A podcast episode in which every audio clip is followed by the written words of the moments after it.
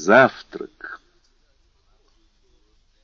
Как читатели, вероятно, помнят, граф был очень умерен в еде. Поэтому Альбер выразил опасение, что парижский образ жизни с самого начала произведет на него дурное впечатление своей наиболее материальной, хотя в то же время наиболее необходимой стороной. «Дорогой граф», — сказал он, — «я сильно опасаюсь, что кухня улицы Эльдер понравится вам меньше кухни Пьяцци Диспанья. Мне следовало заранее осведомиться о ваших вкусах и заказать блюда, которые вы предпочитаете». «Если бы вы знали меня ближе», — ответил, улыбаясь граф, — «вас не заботили бы такие пустяки». В моих путешествиях мне приходилось питаться макаронами в Неаполе, полентой в Милане, Оллаподридой в Валенсии, Пилавом в Константинополе, Карриком в Индии и Ласточкиными гнездами в Китае. Для такого космополита, как я, вопроса о кухне не существует. Где бы я ни был, я ем все, только ем понемногу. А как раз сегодня, когда вы сетуете на мою умеренность, у меня волчий аппетит, потому что со вчерашнего утра я ничего не ел. «Как со вчерашнего утра?» — воскликнули все. «Неужели вы ничего не ели целые сутки?» «Да», — отвечал Монте-Кристо. «Мне пришлось свернуть с дороги, чтобы собрать некоторые сведения в окрестностях Нима. Это несколько задержало меня, и я не хотел нигде останавливаться». «И вы пообедали в карете?» — спросил Марсер. «Нет, я спал. Я всегда засыпаю, когда мне скучно и нет охоты развлекаться, или когда я голоден и нет охоты есть». «Так вы, значит, можете заставить себя заснуть?» — спросил Морель.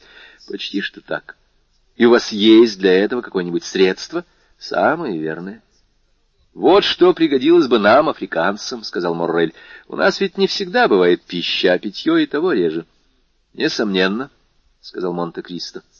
Но, к сожалению, мое средство чудесное для такого человека, как я, живущего совсем особой жизнью, было бы опасно применить в армии, а она не проснулась бы в нужную минуту.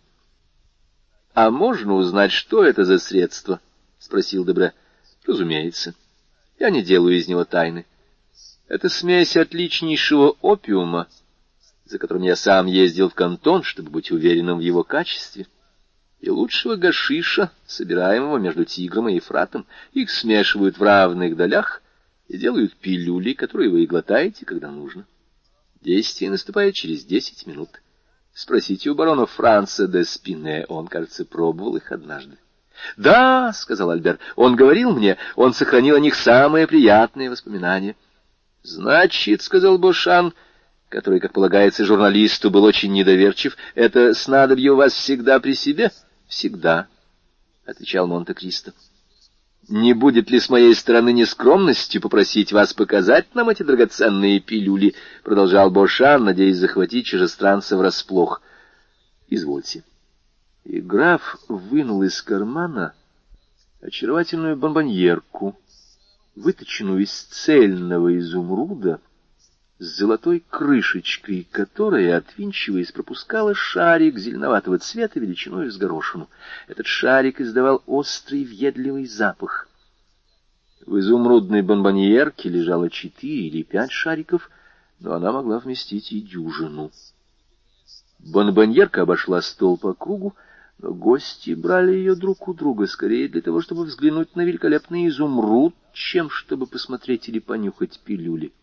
— Это угощение вам готовит ваш повар? — спросил Башан. — О, нет, — сказал Монте-Кристо, — я не доверяю лучших моих наслаждений недостойным рукам. Я неплохой химик и сам приготовляю эти пилюли. — Великолепный изумруд! — сказал Шато Рено. Такого крупного я никогда не видал, хотя у моей матери есть недурные фамильные драгоценности. У меня их было три таких, — пояснил Монте-Кристо. Один я подарил падишаху, который украсил им свою саблю.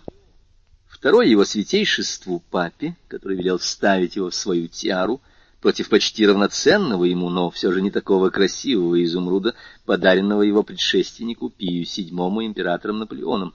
Третий я оставил себе и велел выдолбить. Это наполовину обесценило его, но так было удобнее для того употребления, которое я хотел из него сделать. Все с изумлением смотрели на Монте-Кристо. Он говорил так просто, что ясно было. Его слова либо чистая правда, либо бред безумца. Однако изумруд, который он все еще держал в руках, заставлял придерживаться первого из этих предположений. — Что же дали вам эти два властителя взамен вашего великолепного подарка? — спросил Дебре. — Падишах подарил свободу женщине, — отвечал граф, — святейший папа — жизнь мужчине. — Таким образом, раз в жизни мне довелось быть столь же могущественным, как если б я был рожден для трона. — И тот, кого вы спасли, был Пепино, не правда ли? — воскликнул Морсер. — Это к нему вы применили ваше право помилования? — Все может быть, — ответил, улыбаясь Монте-Кристо.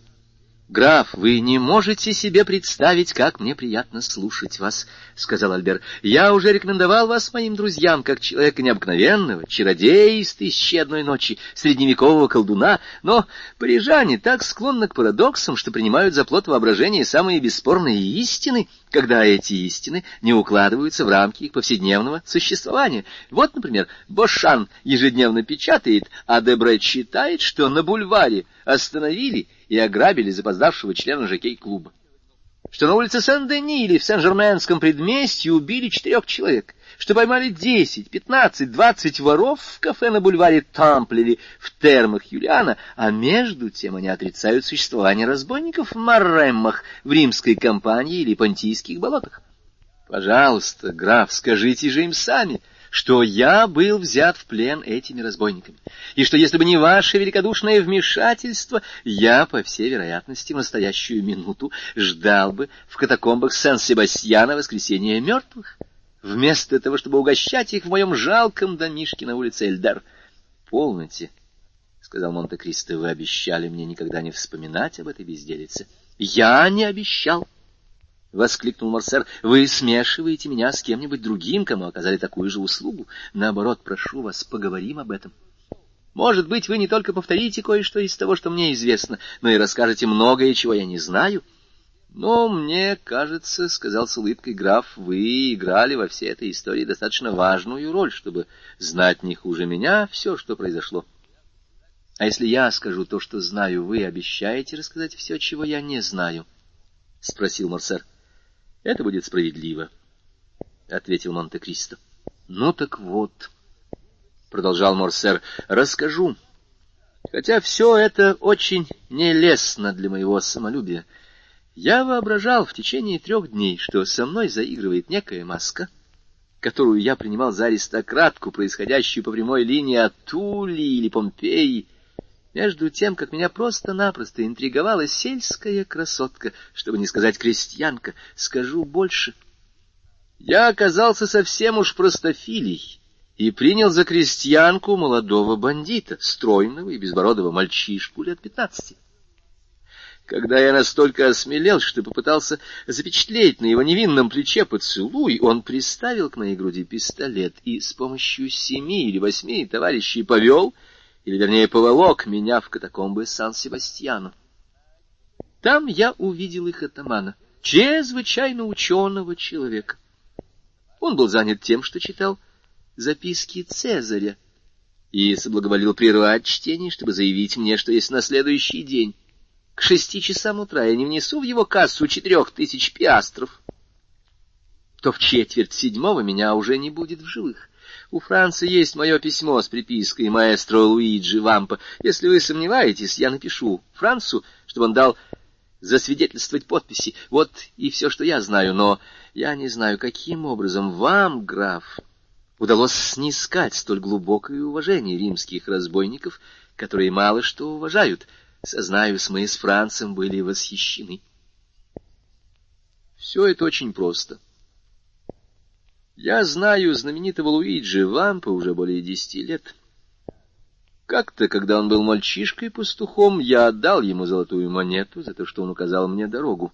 А он, чтобы не остаться у меня в долгу, одарил меня кинжалом с резной рукояткой собственной работы. Этот кинжал вы, вероятно, видели в моей коллекции оружия. Впоследствии он не то забыл этот обмен подарками, залог дружбы между нами — не то не узнал меня и попытался взять в плен, но вышло наоборот. Я захватил его и еще десяток разбойников. Я мог отдать его в руки римского правосудия, которая всегда действует проворно, а для него особенно постаралась бы. Но я не сделал этого. Я отпустил их всех с миром. — С условием, чтобы они больше не грешили, — засмеялся журналист. — Я с удовольствием вижу, что они честно сдержали слово. — Нет, — возразил Монте-Кристо, — только с тем условием, чтобы они никогда не трогали ни меня, ни моих друзей. Может быть, мои слова покажутся вам странными, господа социалисты, прогрессисты, гуманисты, но я никогда не забочусь о ближних, никогда не пытаюсь защищать общество, которое меня не защищает, и вообще занимается мною только тогда, когда может повредить мне. Если я отказываю и обществу, и ближнему в уважении, и только сохраняю нейтралитет, они все-таки еще остаются у меня в неоплатном долгу. «Слава Богу!» — воскликнул Шато Рено. «Наконец-то я слышу храброго человека, который честно и неприкрыто проповедует эгоизм. Прекрасно! Браво, граф!» «По крайней мере, откровенно», — сказал Моррель. «Но я уверен, что граф не раскаивался, однажды изменив своим принципам, которые он сейчас так решительно высказал. В чем же я изменил им?» — спросил Монте-Кристо, который время от времени так внимательно разглядывал Моррелли, что бесстрашный молодой воин уже несколько раз опускал глаза под светлым и ясным взором графа. — Но мне кажется, — возразил Моррель, — что, спасая господина де Морсер, вам совершенно незнакомого, вы служили и ближнему, и обществу. — Коего он является лучшим украшением, — торжественно заявил Бошан, залпом осушая бокал шампанского. — Вы противоречите себе, граф, — воскликнул Альбер. — Вы самый логичный человек, какого я знаю. И сейчас я вам докажу, что вы далеко не эгоист, а напротив того филантроп. Вы называете себя сыном Востока. Говорите, что вы левантиец, малаец, индус, китаец, дикарь. Ваше имя Синдбад, мореход, граф Монте-Кристо. И вот едва вы попали в Париж, вас сказывается основное достоинство или основной недостаток, присущий нам, эксцентричным парижанам. Вы приписываете себе несвойственные вам пороки и скрываете свои добродетели. Дорогой Виконт, — возразил Монте-Кристо, — в моих словах или поступках я не вижу ничего достойного такой похвалы. Вы были не чужой для меня. Я был знаком с вами, я уступил вам две комнаты, угощал вас завтраком, предоставил вам один из моих экипажей, мы вместе любовались масками на Корсо и вместе смотрели из окна на пьяца Дель Пополо на казнь, так сильно взволновавшую вас, что вам едва не сделалось дурно. И вот я спрашиваю вас всех, Мог ли я оставить моего гостя в руках этих ужасных разбойников, как вы их называете?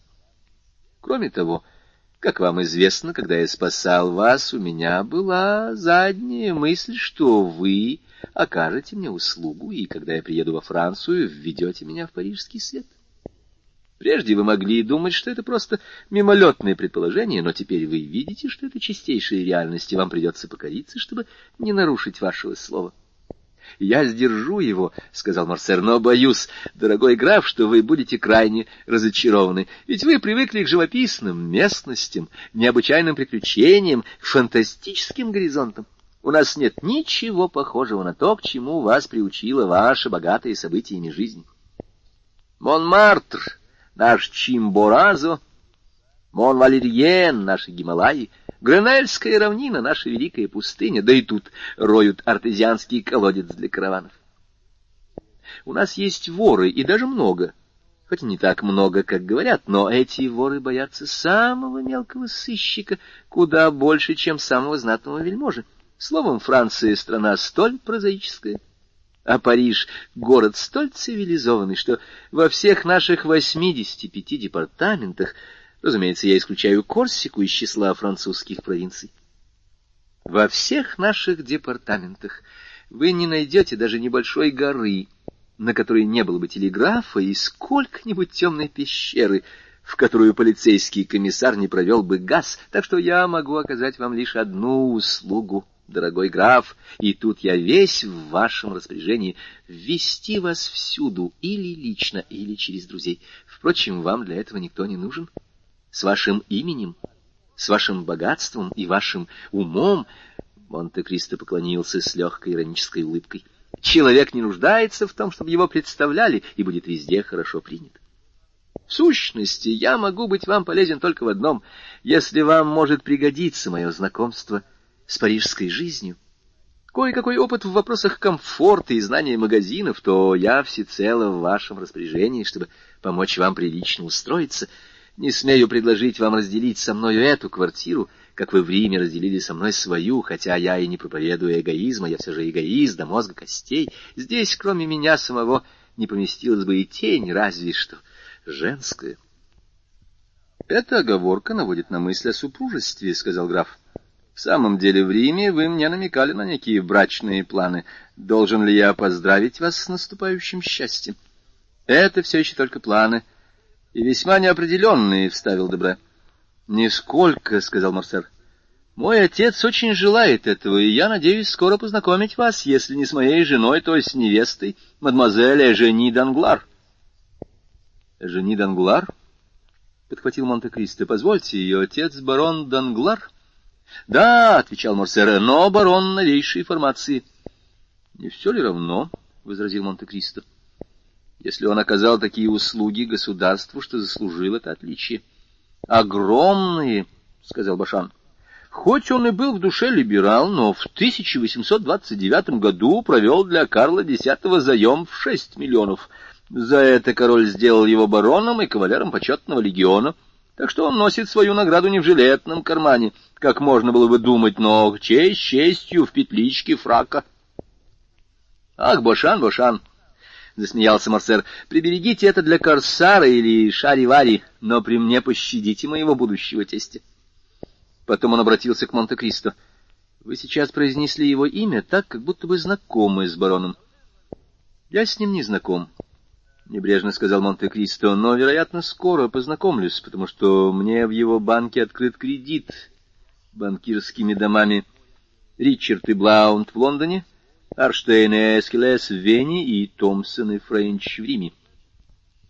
Произнося два последних имени, граф искоса взглянул на Мореля. Если чужестранец думал произвести на Максимилиана Мореля впечатление, то он не ошибся. — Максимилиан вздрогнул, как от электрического разряда. — Томпсон и Френч? — сказал он. — Вы знаете этот банкирский дом, граф? — Это мои банкиры в столице христианского мира, — спокойно ответил граф. — Я могу быть вам чем-нибудь полезен у них?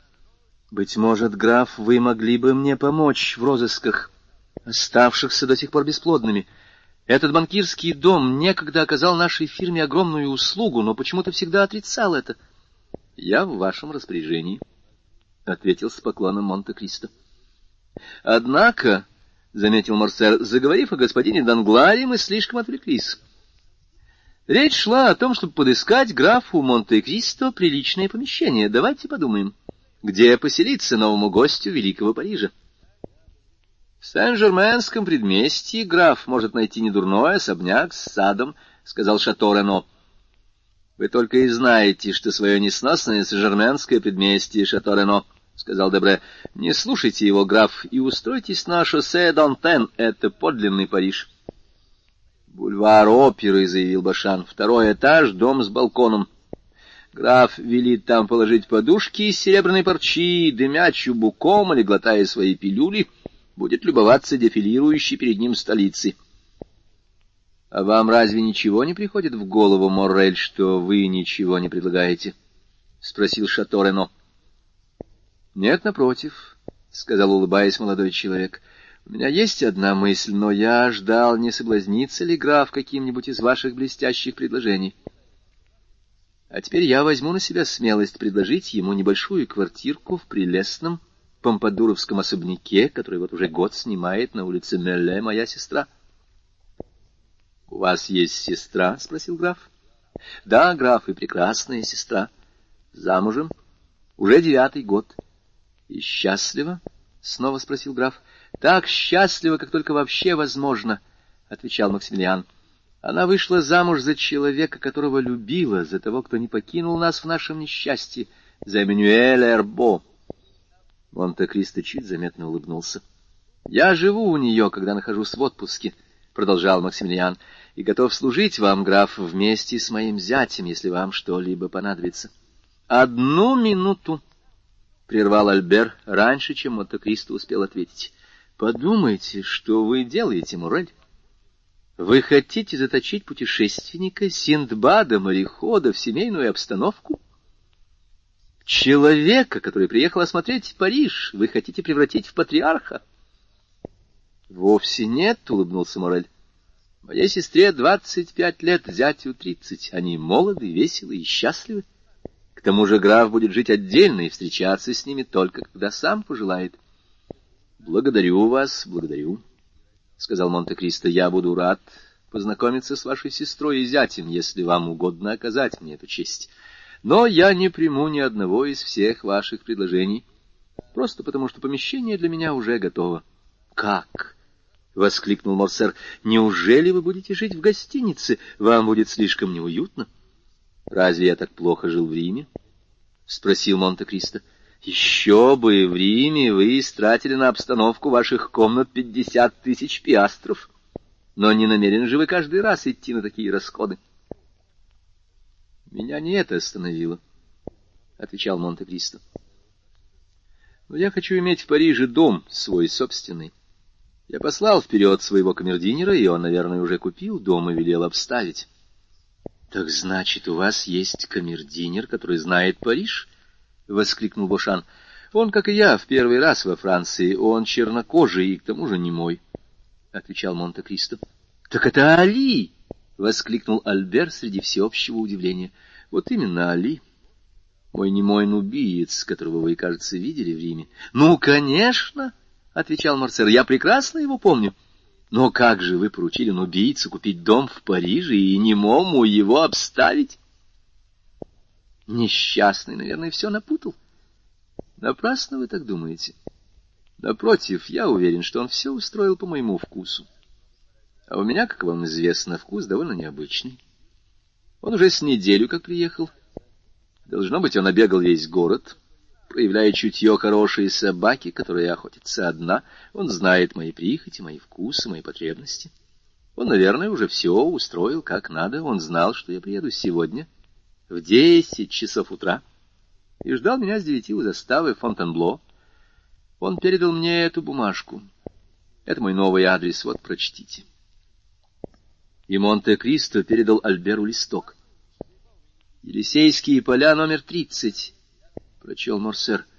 «Вот это оригинально», — вырвалось у Бошана.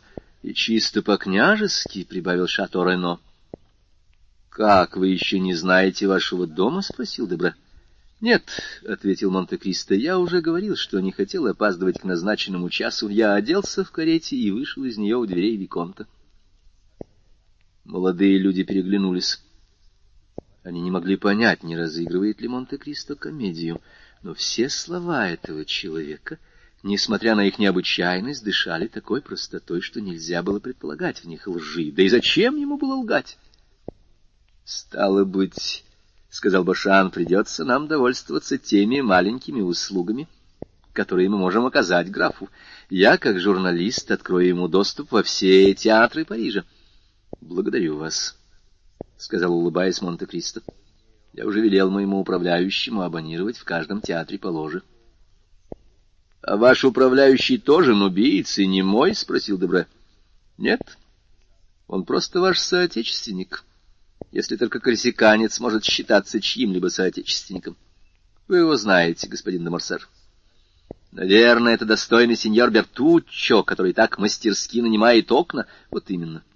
И вы видели его, когда оказали мне честь позавтракать у меня. Это славный малый, который был и солдатом, и контрабандистом. Словом, всем понемногу. Я даже не поручусь, что у него не было когда-нибудь неладов с полицией из-за какого-нибудь пустяка, вроде удара ножом. И этого честного гражданина мира вы взяли к себе в управляющий, граф? — спросил Дебре. — Сколько он крадет у вас в год? Право же, не больше всякого другого. Я в этом уверен.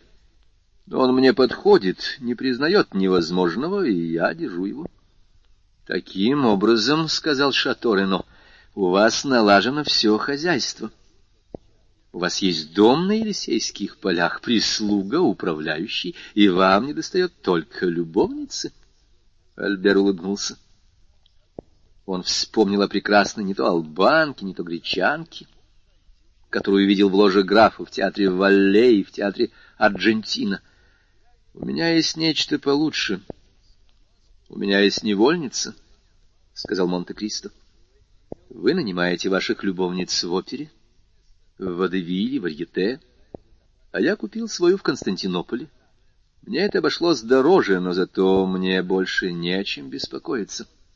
Но вы забываете, — заметил смеясь Дебре, — что мы вольные франки, и что ваша невольница, ступив на французскую землю, стала свободна.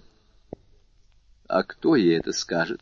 — спросил Монте-Кристо. — Да первый встречный. — она говорит только по-новогречески. Ну, тогда другое дело. Но мы, надеюсь, увидим ее, — сказал Башан. Или вы, помимо того, держите еще и евнухов? Нет, — сказал Монте-Кристо. Я еще не дошел до этого в своем ориентализме.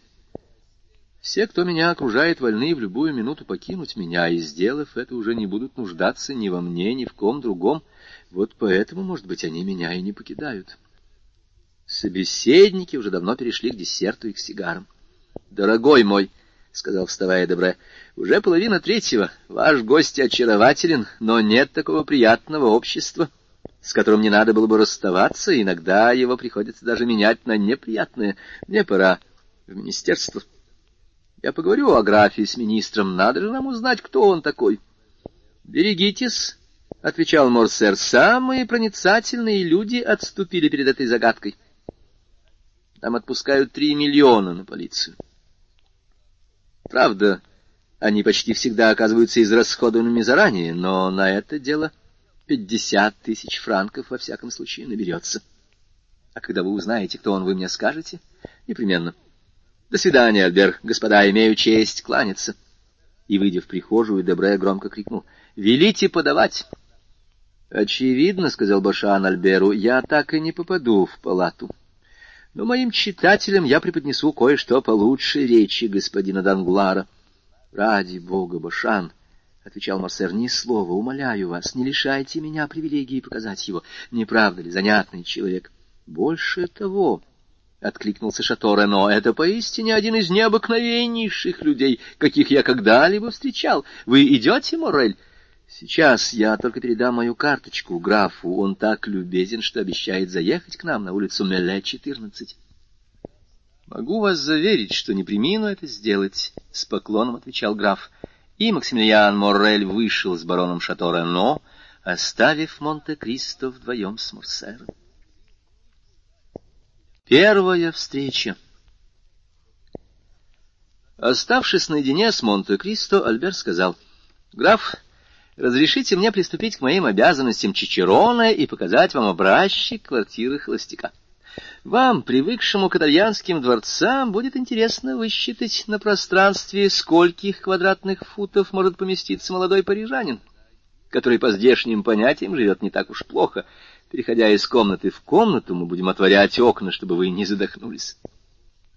Он-то Кристо уже видел столовую и нижнюю гостиную, Альбер прежде всего повел его в свою студию. Как читатель помнит, это была его любимая комната. Монте-Кристо был достойный ценитель всего того, что в ней собрал Альбер.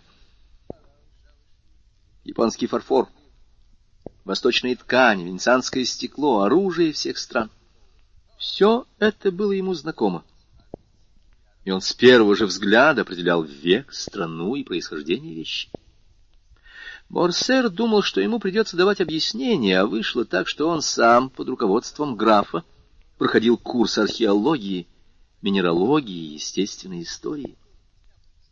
Они спустились во второй этаж. Альбер ввел своего гостя в гостиную. Стены здесь были увешаны произведениями современных художников. Тут были пейзажи Дюпре, высокие камыши, стройные деревья, ревущие коровы и чудесные небеса. Были арабские всадники Делакруа в длинных белых бурнусах с блестящими поясами с вороненым оружием. Кони бешено грызлись, а люди бились железными пальцами. были акварели Буланже, собор Парижской Богоматери, изображенный с той силой, которая равняет живописца с поэтом. Были холсты Диаса, цветы которого прекраснее живых цветов, и солнце, ослепительнее солнца в небе. Были тут и рисунки Декана, столь же яркие, как и у Сальватора, розы, но поэтичнее. Были пастели Жиро и Мюллера, изображавшие детей с ангельскими головами и женщин с девственными лицами, были страницы, вырванные из восточного альбома «Доза», карандашные наброски, сделанные им в несколько секунд, верхом на верблюде или под куполом мечети, словом, все, что современное искусство может дать взамен погибшего и отлетевшего искусства прошлых веков.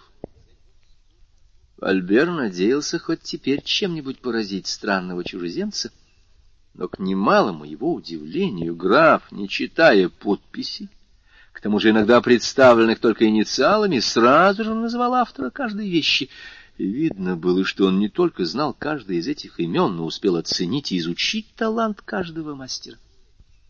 Из гостиной перешли в спальню. Это был образец изящества и вместе с тем строгого вкуса. Здесь сиял в матово-золотой раме всего лишь один портрет, но он был подписан Леопольдом Робером. Портрет тотчас же привлек внимание графа Монте-Кристо. Он поспешно подошел и остановился перед ним. — это был портрет женщины, лет двадцати пяти, смуглый, с огненным взглядом, из-под полуопущенных век. Она была в живописном костюме каталанской рыбачки, в красном с черным корсаже и золотыми булавками в волосах. Взор ее был обращен к морю, ее стройный силуэт четко выделялся на лазурном фоне неба и волн. В комнате было темно, иначе Альбер заметил бы, какая смертельная бледность покрыла лицо графа, как нервная дрожь пробежала по его плечам и груди. Прошла минута молчания. Он-то Кристо не отрывал взгляда от картины. «Ваша возлюбленная прелестная, Виконт», — сказал он, наконец, совершенно спокойным голосом, — «этот костюм, очевидно, маскарадный, и очень идет».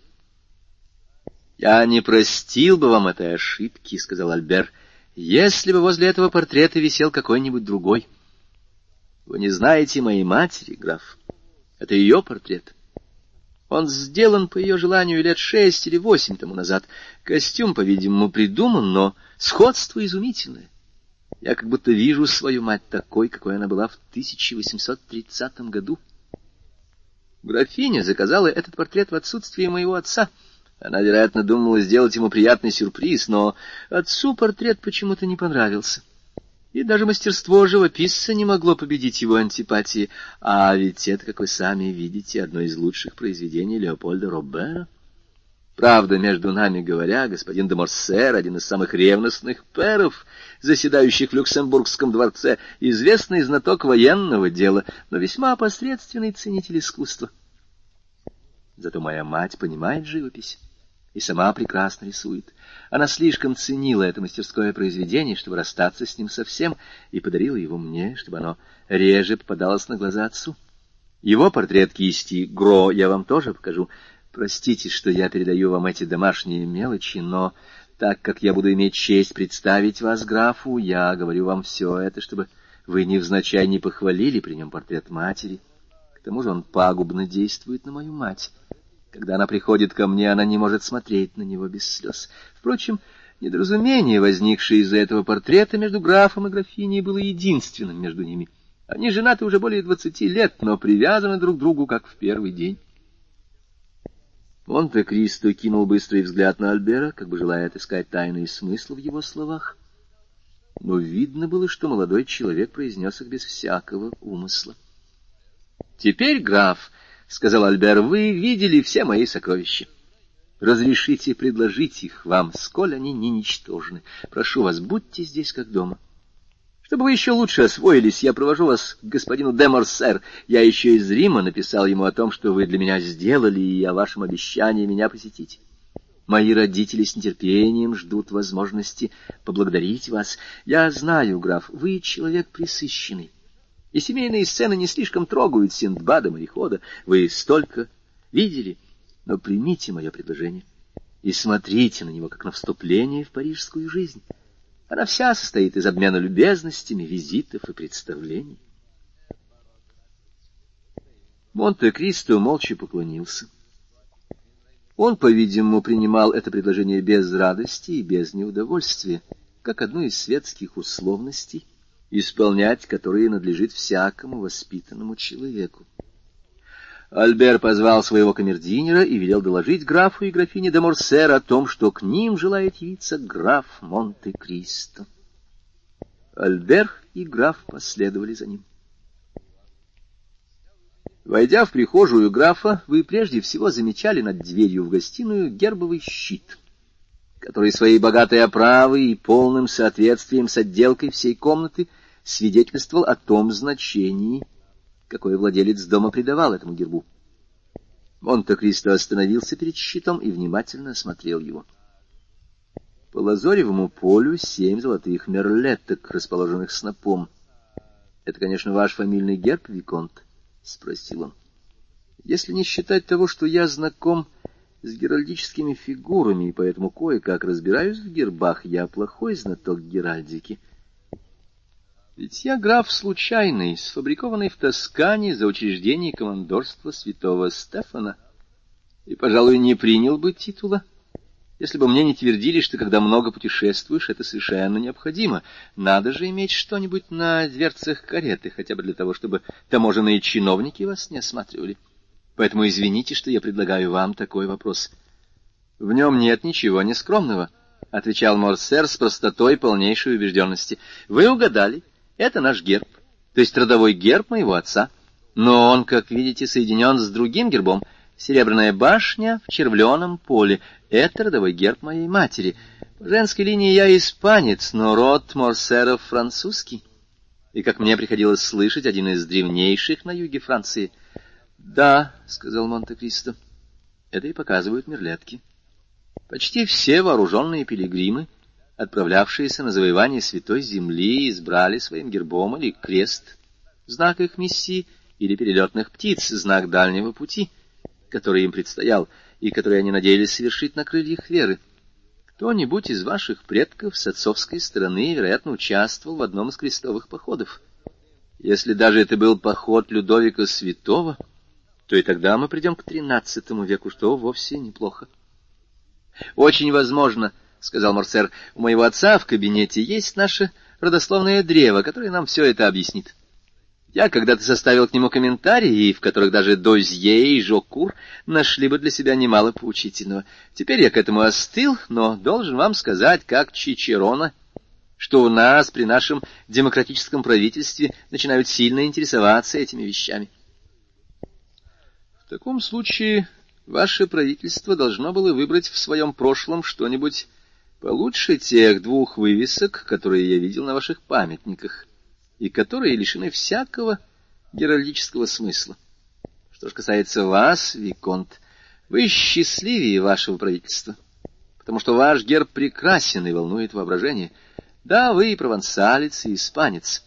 Этим объясняется, если портрет, который вы мне показывали, похож, чудесный смуглый цвет лица — благородной женщины, который так восхитил меня.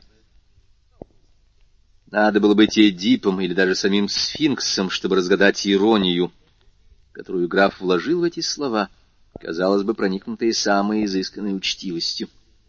Так что Морсер благодарил его улыбкой и, пройдя вперед, чтобы указать ему дорогу, распахнул дверь, находившуюся под гербом и ведшую, как мы уже сказали, в гостиную. На самом видном месте в этой гостиной висел портрет мужчины лет тридцати пяти-восьми в генеральском мундире, с эполетами, жгутом, знак высокого чина, с крестом почетного легиона на шее, что указывало на командорский ранг и со звездами на груди. Справа ордена Спасителя, а слева Карла Третьего — из чего можно было заключить, что изображенное на этом портрете особо сражалось в Греции и Испании, и что в смысле знаков отличия равносильно исполнял в этих странах какую-нибудь дипломатическую миссию. Монте-Кристо был занят тем, что так же подробно, как и первый, рассматривал этот портрет, как вдруг отворилась боковая дверь, и появился сам граф де Морсер. Это был мужчина лет сорока пяти, на вид ему казалось по меньшей мере пятьдесят. Его черные усы и брови выглядели странно в контрасте с почти совсем белыми волосами, остриженными по-военному. Он был в штатском, и полосатая ленточка в его петлице напоминала о разнообразных пожалованных ему орденах. Осанка его была довольно благородна, и вошел он с очень радушным видом. Монте-Кристо не сделал ни шагу ему навстречу. Казалось, ноги его приросли к полу, а глаза впились в лицо графа де Морсер. — Отец, — сказал Альбер, — имею честь представить вам графа Монте-Кристо, великодушного друга, которого, как вы знаете, я имел счастье встретить в трудную минуту. — Граф у нас желанный гость, — сказал граф де Морсер с улыбкой, приветствуя Монте-Кристо. Он сохранил нашей семье ее единственного наследника, и мы безгранично ему благодарны. — с этими словами граф де Морсер указал Монте-Кристо на кресло и сел против окна. Монте-Кристо, усаживаясь в предложенное ему кресло, постарался остаться в тени широких бархатных занавесей, чтобы незаметно читать на усталом и озабоченном лице графа повесть тайных страданий, запечатлевшихся в каждой из его преждевременных морщин. Графиня одевалась, когда Викон прислал ей сказать, что она будет иметь удовольствие познакомиться с вами, — сказал Морсер. — Через десять минут она будет здесь. — Для меня большая честь, — сказал Монте-Кристо, — в первый же день моего приезда в Париж встретиться с человеком, заслуги которого равны его славе и которому судьба в виде исключения была справедлива. Но, может быть, на равнинах Миттиджи или в горах Атласа. Она готовит вам еще и маршальский жезл. — О, нет, — возразил слегка краснее Морсер. — Я оставил службу, граф. Возведенный во время реставрации в звании пера, я участвовал в первых походах и служил под началом маршала де Бурмон. Я мог, следовательно, рассчитывать на высшую командную должность, и кто знает, что произошло бы, — Оставайся на троне старшая ведь. Но, как видно, июльская революция была столь блестяща, что могла позволить себе быть неблагодарной по отношению ко всем заслугам, не восходившим к императорскому периоду. Поэтому мне пришлось подать в отставку. Кто, как я, добыл эполеты на поле брани, тот не умеет маневрировать на скользком паркете гостиных. Я бросил военную службу, занялся политикой, промышленностью, изучал прикладные искусства. Я всегда интересовался этими вещами, но за двадцать лет службы не имел времени всем этим заниматься. Вот откуда превосходство вашего рода над другими, граф, — отвечал Монте-Кристо. Вы потомок знатного рода, обладатель крупного состояния, пошли добывать первые чины, служа простым солдатам. Это случается редко и, став генералом, пэром Франции командором почетного легиона, вы начинаете учиться чему-то новому не ради наград, но только для того, чтобы принести пользу своим ближним. Да, это прекрасно. Скажу больше, поразительно. Альбер смотрел и слушал с удивлением. Такой энтузиазм в Монте-Кристо был для него неожиданностью. — К сожалению, мы в Италии не таковы, — продолжал чужестранец, как бы желая рассеять чуть заметную тень, которую вызвали его слова на лице Мурсера. Мы растем так, как свойственно нашей породе, и всю жизнь сохраняем ту же листву, тот же облик и нередко ту же бесполезность. Но для такого человека, как вы, Италия — неподходящее отечество, — возразил граф де Мурсер. Франция раскрывает вам свои объятия, ответьте на ее призыв. Она не всегда неблагодарна. Она дурно обходится со своими детьми но по большей части радушно встречает иноземцев. — Видно, что вы не знаете графа Монте-Кристо, отец, — прервал его с улыбкой Альбер. — То, что может его удовлетворить, находится за пределами нашего мира.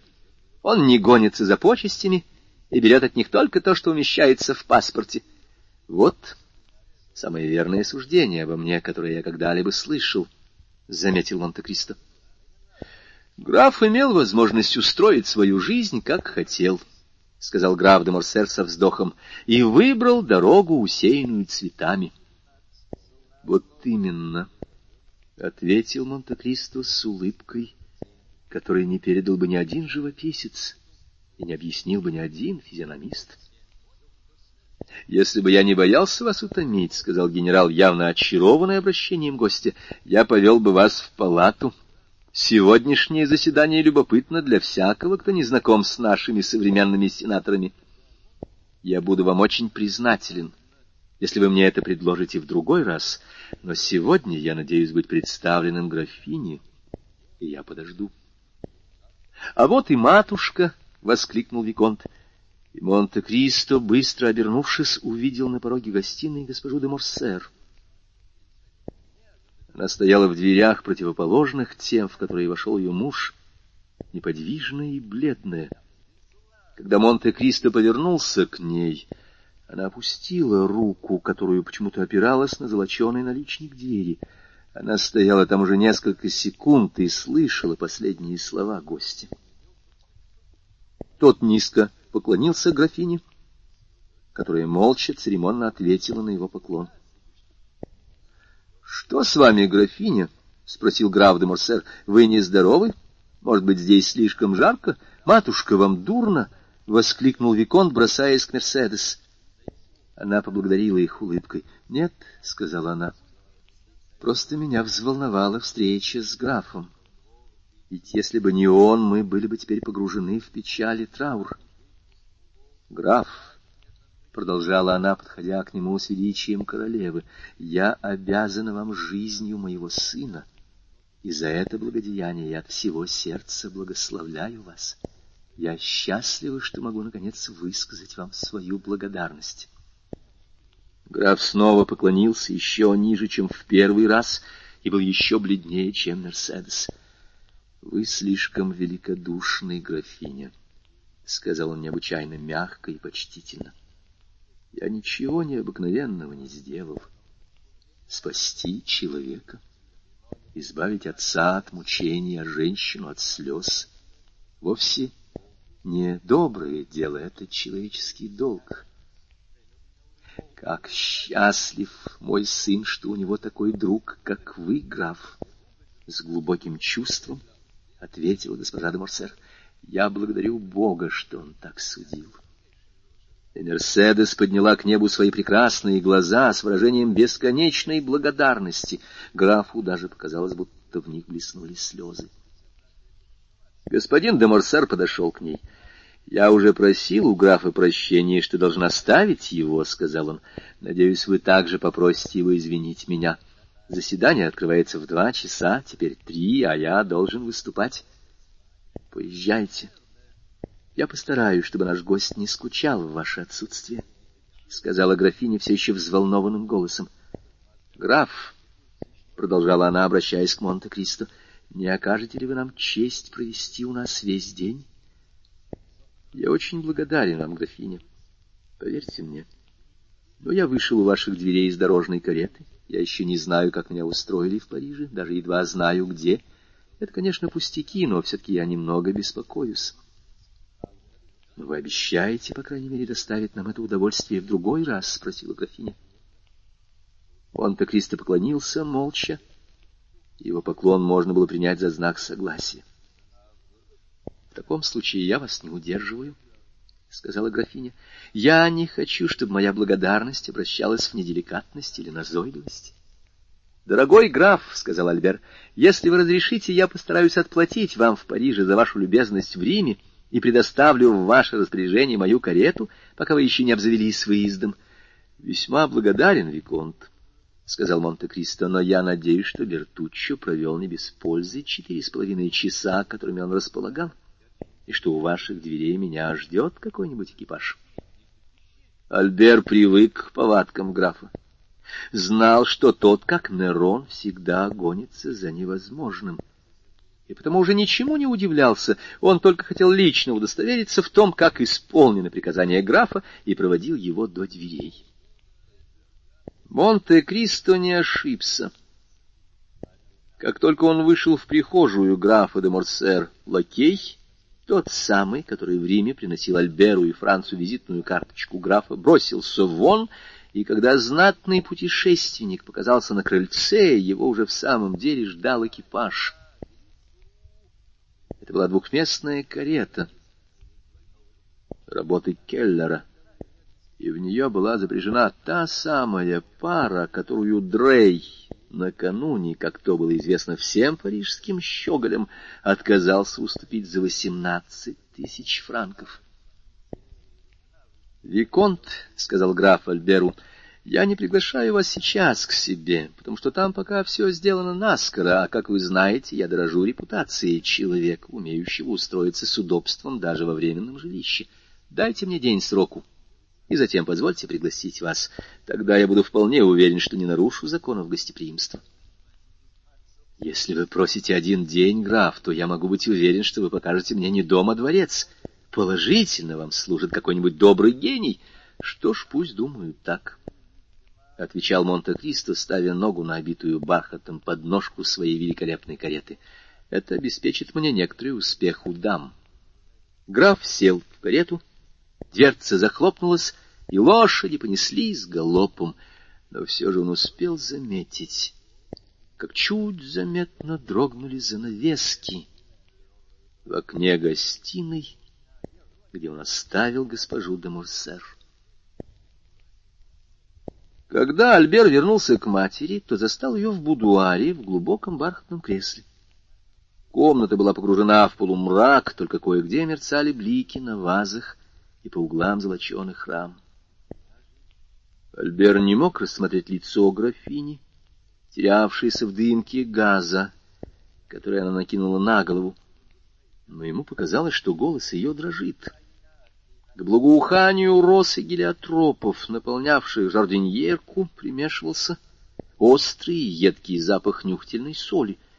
И в самом деле Альбер с беспокойством заметил, что флакон графини вынут из шагреневого футляра и лежит в одной из плоских ваз, стоящих на камине. — Вы больны? — воскликнул он, подходя к матери. — Вам стало дурно, пока я уходил? — Нисколько, Альбер. Но все эти розы, туберозы и померанцевые цветы так сильно пахнут теперь, когда настали жаркие дни. — В таком случае надо их вынести, — сказал Морсер, дергая шнур звонка. — вам в самом деле не здоровится. Уже когда вы вошли в гостиную, вы были очень бледны. Очень бледна. Это вам к лицу, но мы с отцом испугались. Отец сказал тебе об этом? Быстро спросил Мерседес. Нет, но он сказал вам самой, помните? Не помню, сказала графиня. Вошел лакей. Он явился на звонок Альбера. «Вынести цветы в переднюю», — сказал Виконт, — «они беспокоят графиню». Лакей повиновался. Пока он переносил цветы, длилось молчание. Что это за имя? Монте-Кристо. Спросила графиня, когда лакей унес последнюю вазу. Фамилия? Или название поместья, или просто титул? Мне кажется, что это только титул. Граф купил остров в Тосканском архипелаге, и, судя по тому, что он говорил сегодня утром, учредил командорство. Ведь вы знаете, что это принято относительно ордена святого Стефана во Флоренции святого Георгия в Парме и даже для Мальтийского креста. Впрочем, он и не чванился своим дворянством. Называет себя случайным графом, хотя в Риме все убеждены, что он очень знатный вельможа. У него прекрасные манеры, — сказала графиня, — по крайней мере, мне так показалось в те несколько минут, что я его видела. О, его манеры безукоризненны! Они превосходят все, что я видел наиболее аристократического среди представителей трех самых гордых дворянств Европы — английского, испанского и немецкого. Графиня задумалась, но после короткого колебания продолжала. — Ведь ты видел, дорогой? Я спрашиваю, как мать, ты понимаешь? Ты видел графа Монте-Кристо у него в доме, ты проницателен. — знаешь свет, у тебя больше такта, чем обычно бывает в твоем возрасте. Считаешь ли ты графа тем, что он кажется? А чем он кажется? Ты сам сейчас сказал знатным вельможей. Так о нем думают. А что думаешь ты? Я, признаться, не составил себе о нем определенного мнения. Думаю, что он мальтиец. Я спрашиваю не о его происхождении, а о нем самом, как о человеке. А это другое дело. Мне с его стороны пришлось видеть столько странного, что я склонен рассматривать его как байроновского героя, которого несчастье отметило роковой печатью, как какого-нибудь Манфреда или Лару или Вернера, словом, как обломок какого-нибудь древнего рода, лишенный наследия своих отцов и вновь обретший богатство силою своего предприимчивого гения, вознесенного выше законов общества. Ты хочешь сказать, я хочу сказать, что Монте-Кристо — остров на Средиземном море, без жителей, без гарнизона, убежище контрабандистов всех наций и пиратов со всего света. Как знать, может быть, эти достойные дельцы платят своему хозяину за гостеприимство. — Это возможно, — сказала графиня в раздумье. — Но контрабандист он или нет? — продолжал Альбер. — Во всяком случае, граф Монте-Кристо — человек замечательный. Я уверен, вы согласитесь с этим, потому что сами его видели. Он будет иметь огромный успех в парижских гостиных. Не далее, как сегодня утром, у меня он начал свое вступление в свет тем, что поразил всех, даже самого Шато Рено. — А сколько ему может быть лет? — спросил Мерседес, видимо, придавая этому вопросу большое значение. — Лет тридцать пять, тридцать шесть. — Так молод. «Не может быть», — сказала Мерседес, отвечая одновременно и на слова Альбера, и на свою собственную мысль. «А между тем это так». Несколько раз он говорил мне, и, конечно, непреднамеренно, тогда мне было пять лет, тогда-то десять, а тогда-то двенадцать. Я из любопытства сравнивал числа, и они всегда совпадали. Очевидно, этому странному человеку, возраст которого не поддается определению, в самом деле тридцать пять лет. К тому же припомните, какие у него живые глаза, какие черные волосы. Он бледен, но на лбу его нет ни одной морщины. Это не только сильный человек, но и молодой еще. Графиня опустила голову, словно поникшую от тяжести горьких дум. — Этот человек дружески относится к тебе, Альбер. —— с волнением спросила она. — Да, мне кажется, да. А ты? Ты тоже любишь его? Он мне нравится, чтобы не говорил Франц де Спине, который хотел уверить меня, что это выходит с того света. Графиня вздрогнула. — Альбер, — сказала она изменившимся голосом, — я всегда предостерегала тебя от новых знакомств. Теперь ты уже взрослый и сам мог бы давать мне советы. — Однако я повторяю, будь осторожен. И все-таки для того, чтобы ваш совет мог принести мне пользу, дорогая, мне следовало бы заранее знать, чего остерегаться. Граф не играет в карты, пьет только воду, подкрашенную каплей испанского вина. Он, по всей видимости, так богат, что если бы он попросил меня взаймы, мне оставалось бы только расхохотаться ему в лицо. Так чего же мне опасаться с его стороны? Ты прав. — отвечала графиня, — мои опасения вздорные, тем более, что дело идет о человеке, который спас тебе жизнь. Кстати, Альбер, хорошо ли отец его принял?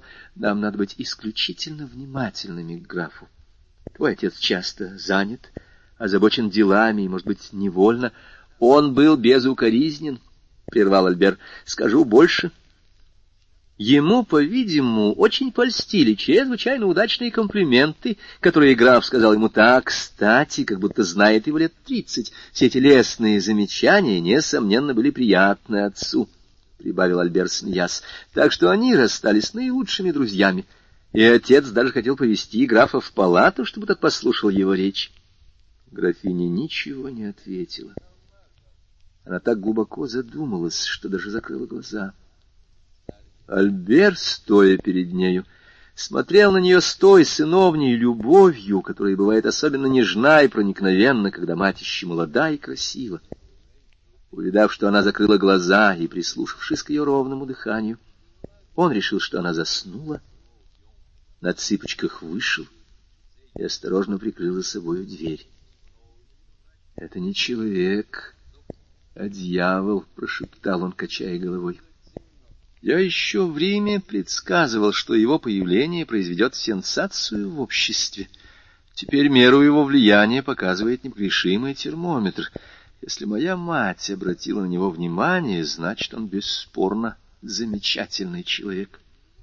И он отправился в свою конюшню, не без тайной досады на то, что граф Монте-Кристо, не пошевельнув пальцем, получил запряжку, перед которой в глазах знатоков его собственные гнедые отодвигались на второе место. «Положительно», — сказал он, — «равенства людей не существует. Надо будет попросить отца развить эту мысль в верхней палате». Господин Бертуччо Между тем граф прибыл к себе. На дорогу ушло шесть минут. Этих шести минут было достаточно, чтобы на него обратили внимание десятка-два молодых людей, знавших цену этой самой запряжки, которую им было не под силу приобрести самим. Они пустили в галоп своих лошадей, чтобы хоть мельком взглянуть на великолепного вельможу, позволяющего себе покупать лошадей по десять тысяч франков каждая. Дом, выбранный Али для городской квартиры Монте-Кристо, находился на правой стороне Елисейских полей, если ехать в гору, и был расположен между двором и садом. Густая группа деревьев, возвышавшаяся посреди двора, закрывала часть фасада. По правую и по левую сторону этой группы простирались, подобно двум рукам, две аллеи, служившие для проезда экипажей от ворот к двойному крыльцу, на каждой ступени которого по углам стояли фарфоровые вазы, полные цветов. Дом одиноко стоял посреди большого открытого пространства. Кроме парадного крыльца был еще и другой выход на улицу Понтье. Прежде чем кучер успел кликнуть привратника, тяжелые ворота распахнулись, графа увидели издали, а в Париже, так же, как и в Риме, да и вообще всюду ему прислуживали с молниеносной быстротой. Так что кучер, не умеряя бега лошадей, въехал во двор — и описал полукруг, ворота за ним захлопнулись раньше, чем замер скрип колес на песке аллеи. Карета остановилась с левой стороны крыльца, и у ее двери очтились два человека. Один из них был Али, с самой искренней радостью улыбавшийся своему господину и вознагражденный всего только взглядом Монте-Кристо. Второй почтительно поклонился и протянул руку, как бы желая помочь графу выйти из кареты. — Благодарю вас, Бертуччо, — сказал граф, легко соскакивая с трех ступенек подножки. — А нотариус? — Ждет в маленькой гостиной ваше сиятельство, — ответил Бертуччо. — А визитные карточки, которые вы должны были заказать, как только узнаете номер дома, ваше сиятельство. Они уже готовы. Я был у лучшего гравера в Полирояле, и он сделал их при мне. Первая изготовленная карточка — была немедленно же, как вы приказали, отнесена к господину барону Данглару, депутату улица шоссе Дантен, номер семь, а остальные лежат в спальне вашего сиятельства на камине. Хорошо. Который час? Четыре часа. Монте-Кристо отдал перчатки, шляпу и трость тому лакею-французу, который кинулся из передней графа де Морсер позвать экипаж. Затем он прошел в маленькую гостиную следом за Бертуччо, который указывал ему дорогу. Какие жалкие статуи в этой передней, — сказал Монте-Кристо. — Я надеюсь, что их уберут отсюда. Бертуччо молча поклонился. Как и сказал управляющий, нотариус ожидал в маленькой гостиной. Это был человек с достойной внешностью столичного конторщика, возвысившегося до блестящего положения пригородного нотариуса. «Вам поручено вести переговоры о продаже загородного дома, который я собираюсь купить?» — спросил Монте-Кристо. — Да, господин граф, — ответил нотариус. — Купчая готова? — Да, господин граф. — Она у вас с собой? — Вот она. — Превосходно. — А где этот дом, который я покупаю? — небрежно спросил Монте-Кристо, обращаясь не то к Бертуччо, не то к нотариусу. Управляющий жестом показал, что не знает. Нотариус с изумлением взглянул на Монте-Кристо. — Как? —— сказал он, — господин граф не знает, где находится тот дом, который он покупает? — Признаться, не знаю, — отвечал граф. — Граф не видал его? Как я мог его видеть? Я только сегодня утром приехал из Кадикса, никогда раньше не бывал в Париже и даже во Франции я в первый раз. Это другое дело, — сказал нотариус. Дом, который граф собирается купить, находится в отеле. Бертуччо побледнел, услышав эти слова. — А где это отель? — спросил граф. — В двух шагах отсюда, граф, — отвечал нотариус. — Сейчас же за Пасси, прелестное место посреди Булонского леса. — Так близко? —— сказал Монте-Кристо, — какой же это загородный дом? Какого же черта вы, Бертуччо, выбрали мне дом у самой заставы? Я... — воскликнул Бертуччо с необычной поспешностью. — Помилуйте, ваше сиятельство, никогда не поручали мне выбирать вам загородный дом. Может быть, ваше сиятельство соизволит вспомнить? — Да, правда, — сказал Монте-Кристо, — теперь припоминаю. — я прочел в газете объявление, и меня соблазнили обманчивые слова «загородный дом». «Еще не поздно!» — живо заговорил Бертуччо, — и если вашему сиятельству будет угодно поручить мне поискать в другом месте, я найду что-нибудь получше, либо в Ангьене, либо э, в Фонтене-Росси, либо в Бельвью. В общем, это не важно. Небрежно возразил Монте-Кристо, раз уже есть этот дом, пусть он и остается. — и ваше сиятельство совершенно правы, — подхватил нотариус, боявшийся лишиться вознаграждения. — Это прелестная усадьба, проточная вода, густые рощи, уютный дом, хоть и давно заброшенный, не говоря уж об обстановке. Она хоть и не новая, но представляет довольно большую ценность, особенно в наше время, когда старинные вещи в моде. Прошу меня извинить, но мне кажется, что ваше сиятельство тоже разделяет современный вкус. — Продолжайте, не стесняйтесь, — сказал Монте-Кристо. — Так это приличный дом? Граф, он не только приличен, он прям-таки великолепен. Ну что ж, не следует упускать такой случай, — сказал Монте-Кристо. — Давайте сюда купчую, господин нотариус. И он быстро подписал бумагу, бросив только взгляд на тот пункт, где были указаны местонахождение дома и имена владельцев. — Бертуччо, — сказал он, — Принесите господину нотариусу пятьдесят тысяч франков. Управляющий нетвердым шагом вышел и возвратился с пачкой банковых билетов. Нотариус пересчитал их с тщательностью человека, знающего, что в эту сумму включен его гонорар. — Теперь, — спросил граф, — мы покончили со всеми формальностями? — Да, покончили со всеми, господин граф. Ключи у вас? — а не у привратника, который стережет дом, но вот приказ, по которому он введет вас во владение, очень хорошо. И Монте-Кристо кивнул нотариусу головою, что означало «вы мне больше не нужны, можете идти». Но мне кажется, — решился сказать честный нотариус, — господин граф ошибся. Мне со всеми издержками следует только пятьдесят тысяч. А ваше вознаграждение входит в эту сумму, господин граф. Вы приехали сюда из отеля? Да, конечно. Так надо же заплатить вам за беспокойство, — сказал граф, и движением руки он отпустил его. Нотариус вышел, пятясь задом и кланяясь до земли. В первый раз с тех пор, как он был внесен в списки нотариусов, встречал он такого клиента —— Проводите господина нотариуса, — сказал граф управляющему. Бертуччо вышел. Оставшись один, граф тотчас же вынул из кармана запирающийся на замок бумажник и отпер его ключиком, который он носил на шее и с которым никогда не расставался. Порывшись в бумажнике, он остановился на листке бумаги, на котором были сделаны кое-какие заметки, и слечил их с лежавшей на столе купчей, словно проверяя свою память. Отель, улица Фонтен, номер двадцать восемь. Так и есть, — сказал он. Теперь вопрос, насколько можно верить признанию, сделанному под влиянием религиозного страха или страха физического. Впрочем, через час я все узнаю. «Бертуччо!» — крикнул он, ударяя чем-то вроде маленького молоточка со складной ручкой по звонку, который издал резкий протяжный звук — похожий на звук там-тама. «Бертуччо!» На пороге появился управляющий. «Господин Бертуччо», — сказал граф, — «вы мне когда-то говорили, что вы бывали во Франции». Да, ваше сиятельство в некоторых местах бывал. Вы, вероятно, знакомы с окрестностями Парижа?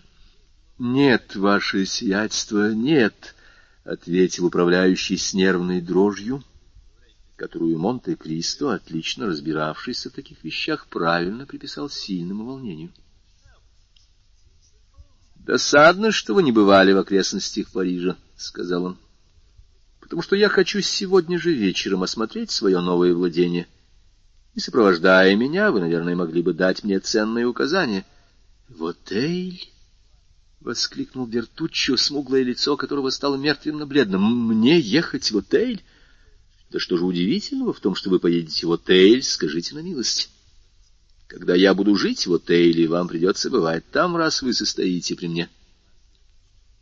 Под властным взглядом своего господина Бертуччо опустил голову и стоял неподвижно и безмолвно. Что это значит? Что с вами? Прикажете звонить два раза, чтобы мне подали карету? — сказал Монте-Кристо тем тоном, которым Людовик XIV произнес свое знаменитое «Мне чуть было не пришлось дожидаться». Бертуччо метнулся из гостиной в переднюю и глухим голосом крикнул «Карету его сиятельства!» Монте-Кристо написал несколько писем. Когда он запечатывал последнее, управляющий показался в дверях. «Карета его сиятельства подана», — сказал он. «Хорошо. Возьмите шляпу и перчатки», — сказал Монте-Кристо. «Так я еду с вашим сиятельством?» — воскликнул Бертуччо. «Разумеется». Ведь вам необходимо кое-чем распорядиться, раз я собираюсь там жить. Не было примера, чтобы графу возражали, и управляющий беспрекословно последовал за ним. Тот сел в карету и знаком предложил Бертуччо сделать то же. Управляющий почтительно уселся на переднем сиденье. Дом в отеле. Монте-Кристо заметил, что Бертуччо, спускаясь с крыльца, перекрестился по-корсикански. То есть провел большим пальцем крест в воздухе, а, садясь в экипаж, прошептал коротенькую молитву.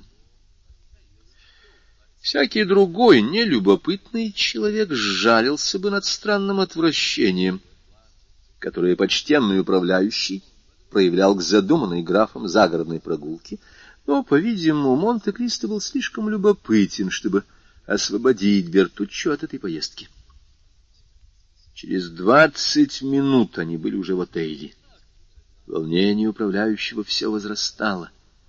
Когда въехали в селение, Бертуччо, забившийся в угол кареты, начал с лихорадочным волнением вглядываться в каждый дом, мимо которого они проезжали. —— Велите остановиться на улице Фонтен у номера двадцать восемь, — приказал граф, неумолимо глядя на управляющего.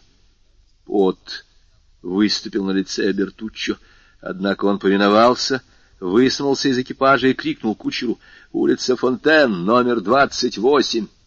Этот дом находился в самом конце селения. Пока они ехали, совершенно стемнело. Вернее, все небо заволокла черная туча насыщенное электричеством и придававшее этим преждевременным сумеркам торжественность драматической сцены. Экипаж остановился, и лакей бросился открывать дверцу. — Ну, что же, Бертуччо, — сказал граф, — вы не выходите? Или вы собираетесь оставаться в карете? Да что с вами сегодня? Бертуччо выскочил из кареты и подставил графу плечо, на которое тот оперся, медленно спускаясь по трем ступенькам подножки. — Постучите, — сказал граф, — и скажите, что я приехал. Бертуччо постучал, дверь отворилась, и появился привратник. — Что нужно? — спросил он. — Приехал ваш новый хозяин, — сказал лакей. И он протянул привратнику выданное нотариусом удостоверение. — Так дом продан? — спросил привратник. — И этот господин будет здесь жить? — Да, друг мой, — ответил граф, — и я постараюсь, чтобы вы не пожалели о прежнем хозяине. — Признаться, сударь, — сказал привратник, — мне не приходится о нем жалеть, потому что мы его почти никогда не видали. Вот уже пять лет, как он у нас не был, и он хорошо сделал, что продал дом, не приносивший ему никакого дохода. — А как звали вашего прежнего хозяина? — спросил Монте-Кристо. — Маркиз де Сен-Меран. Я уверен, что ему не пришлось взять за дом то, что он ему стоил. — Маркиз де Сен-Меран, — повторил Монте-Кристо, — мне это имя как будто знакомо. Маркиз де Сен-Меран. И он сделал вид, что старается вспомнить. Старый дворянин, — продолжал привратник, — верный слуга Бурбонов. У него была единственная дочь, он выдал ее за господина де Вильфора, который служил королевским прокурором сперва в Ниме, потом в Версале. Монте-Кристо взглянул на Бертуччо. Тот был белее стены, к которой прислонился, чтобы не упасть. — И дочь его умерла? — спросил граф. — Я припоминаю, что слышал про это. — Да, сударь, тому уже двадцать один год. И с тех пор мы трех раз не видели бедного маркиза. — Так... «Благодарю вас», — сказал Монте-Кристо, рассудив при взгляде на изнемогающего Бертуччо, что не следует больше натягивать струну, чтобы она не лопнула. «Благодарю вас. А теперь дайте нам огня. Прикажете проводить вас?» «Нет, не нужно. Бертуччо мне посветит». И Монте-Кристо присоединил к этим словам две золотые монеты, вызвавшие взрыв благословений и вздохов. — Сударь, — сказал привратник, тщетно пошарив на выступе камина и на полках, — у меня здесь нет ни одной свечи. — Возьмите с экипажа фонарь, Бертуччо, и пойдем посмотрим комнаты, — сказал граф. Управляющий молча повиновался, но подражанию фонаря в его руке было видно, чего это ему стоило. Они обошли довольно обширный нижний этаж — Затем второй этаж, состоявший из гостиной, ванной и двух спален. Одна из этих спален сообщалась с винтовой лестницей, выходившей в сад. «Посмотрите, вот отдельный выход», — сказал граф. «Это довольно удобно. Посветите мне Бертуччо, идите вперед и посмотрим, куда ведет эта лестница». «В сад, ваше сиятельство», — сказал Бертуччо. «А откуда вы это знаете, скажите на милость?» «Я хочу сказать, что она должна вести в сад». Ну что же, проверим. Бертуччо тяжело вздохнул и пошел вперед. Лестница точно вела в сад. У наружной двери управляющий остановился. — Ну что же вы? — сказал граф. Но тот, к кому он обращался, не двигался с места. Ошеломленный, остолбенелый, подавленный. Его блуждающие глаза как бы искали в окружающем следы ужасного прошлого — а его судорожно сжатые руки, казалось, отталкивали какие-то страшные воспоминания. — Ну? — повторил граф. — Нет, нет, — воскликнул Бертуччи, опуская фонарь и прислоняясь к стене. — Нет, ваше сиятельство, я дальше не пойду, это невозможно. — Что это значит? — произнес непреклонным голосом Монте-Кристо. — Да вы же видите, ваше сиятельство, —— воскликнул управляющий, — что тут какая-то чертовщина. Собираясь купить в Париже дом, вы покупаете его именно в отеле, и в отеле попадаете как раз на номер двадцать восемь на улице Фонтен. Ах, почему я еще дома не сказал вам все? Вы, конечно, не потребовали бы, чтобы я ехал с вами, но я надеялся, что вы все-таки купили не этот дом. Как будто нет в отеле других домов, кроме того, где совершилось убийство. Что за мерзости вы говорите? — сказал Монте-Кристо, внезапно останавливаясь. — Ну и человек. Настоящий корсиканец, вечно какие-нибудь тайны и суеверия. Берите фонарь и осмотрим сад. Со мной вам не будет страшно, надеюсь. Бертуччо поднял фонарь и повиновался. Дверь распахнулась, открывая тусклое небо, где луна тщетно боролась с целым морем облаков, которые застилали ее своими темными, на миг озаряемыми волнами, и затем исчезали еще более темные в глубинах бесконечности. Управляющий хотел повернуть налево. «Нет, нет», — сказал Монте-Кристо, — «зачем нам идти по аллеям? Вот отличная лужайка, пойдем прямо». Бертуччо отер пот, струившийся по его лицу, но повиновался, однако он все-таки подвигался влево. Монте-Кристо, напротив, шел вправо. Подойдя к группе деревьев, он остановился. Управляющий не мог больше сдерживаться. — Уйдите оттуда, ваше сиятельство! — воскликнул он. — Уйдите отсюда, умоляю вас, ведь вы как раз стоите на том самом месте. — На каком месте? — На том месте, где он свалился, дорогой Бертуччо, — сказал граф, смеясь. — Придите в себя, прошу вас. Ведь мы здесь не в Сартене или Корсе. Здесь не лесная трущоба, а английский сад, очень запущенный, правда, но все-таки ни к чему за это клеветать на него. — не стойте тут, сударь, не стойте тут, умоляю вас. Мне кажется, вы сходите с ума, маэстро Бертуччо. Холодно отвечал граф. Если так, скажите. Я отправлю вас в лечебницу, пока не случилось несчастье.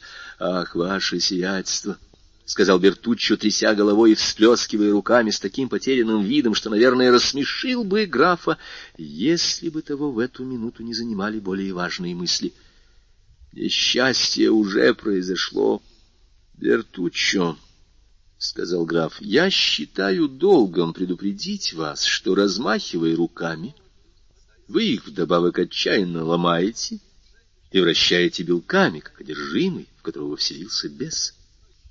А я давно уже заметил, что самый упрямый из бесов — это тайна — я знал, что вы корсиканец. Я всегда знал вас мрачным погруженным в размышления о какой-то вендетте, но в Италии я не обращал на это внимания, потому что в Италии такого рода вещи приняты.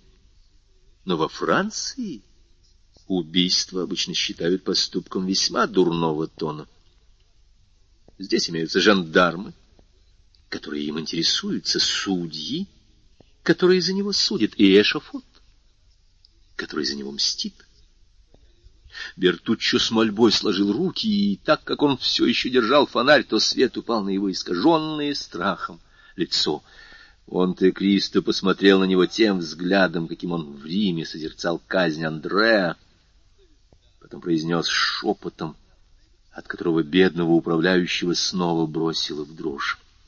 — Так значит, аббат Бузони мне солгал? — когда после своего путешествия во Францию в 1829 году прислал вас ко мне с рекомендательным письмом, в котором так превозносил вас.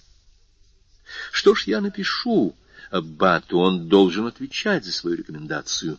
Я, вероятно, узнаю, о каком убийстве идет речь, только предупреждаю вас, Бертуччо, что когда я живу в какой-нибудь стране, я имею обыкновение уважать ее законы и отнюдь не желаю из-за вас ссориться с французским правосудием.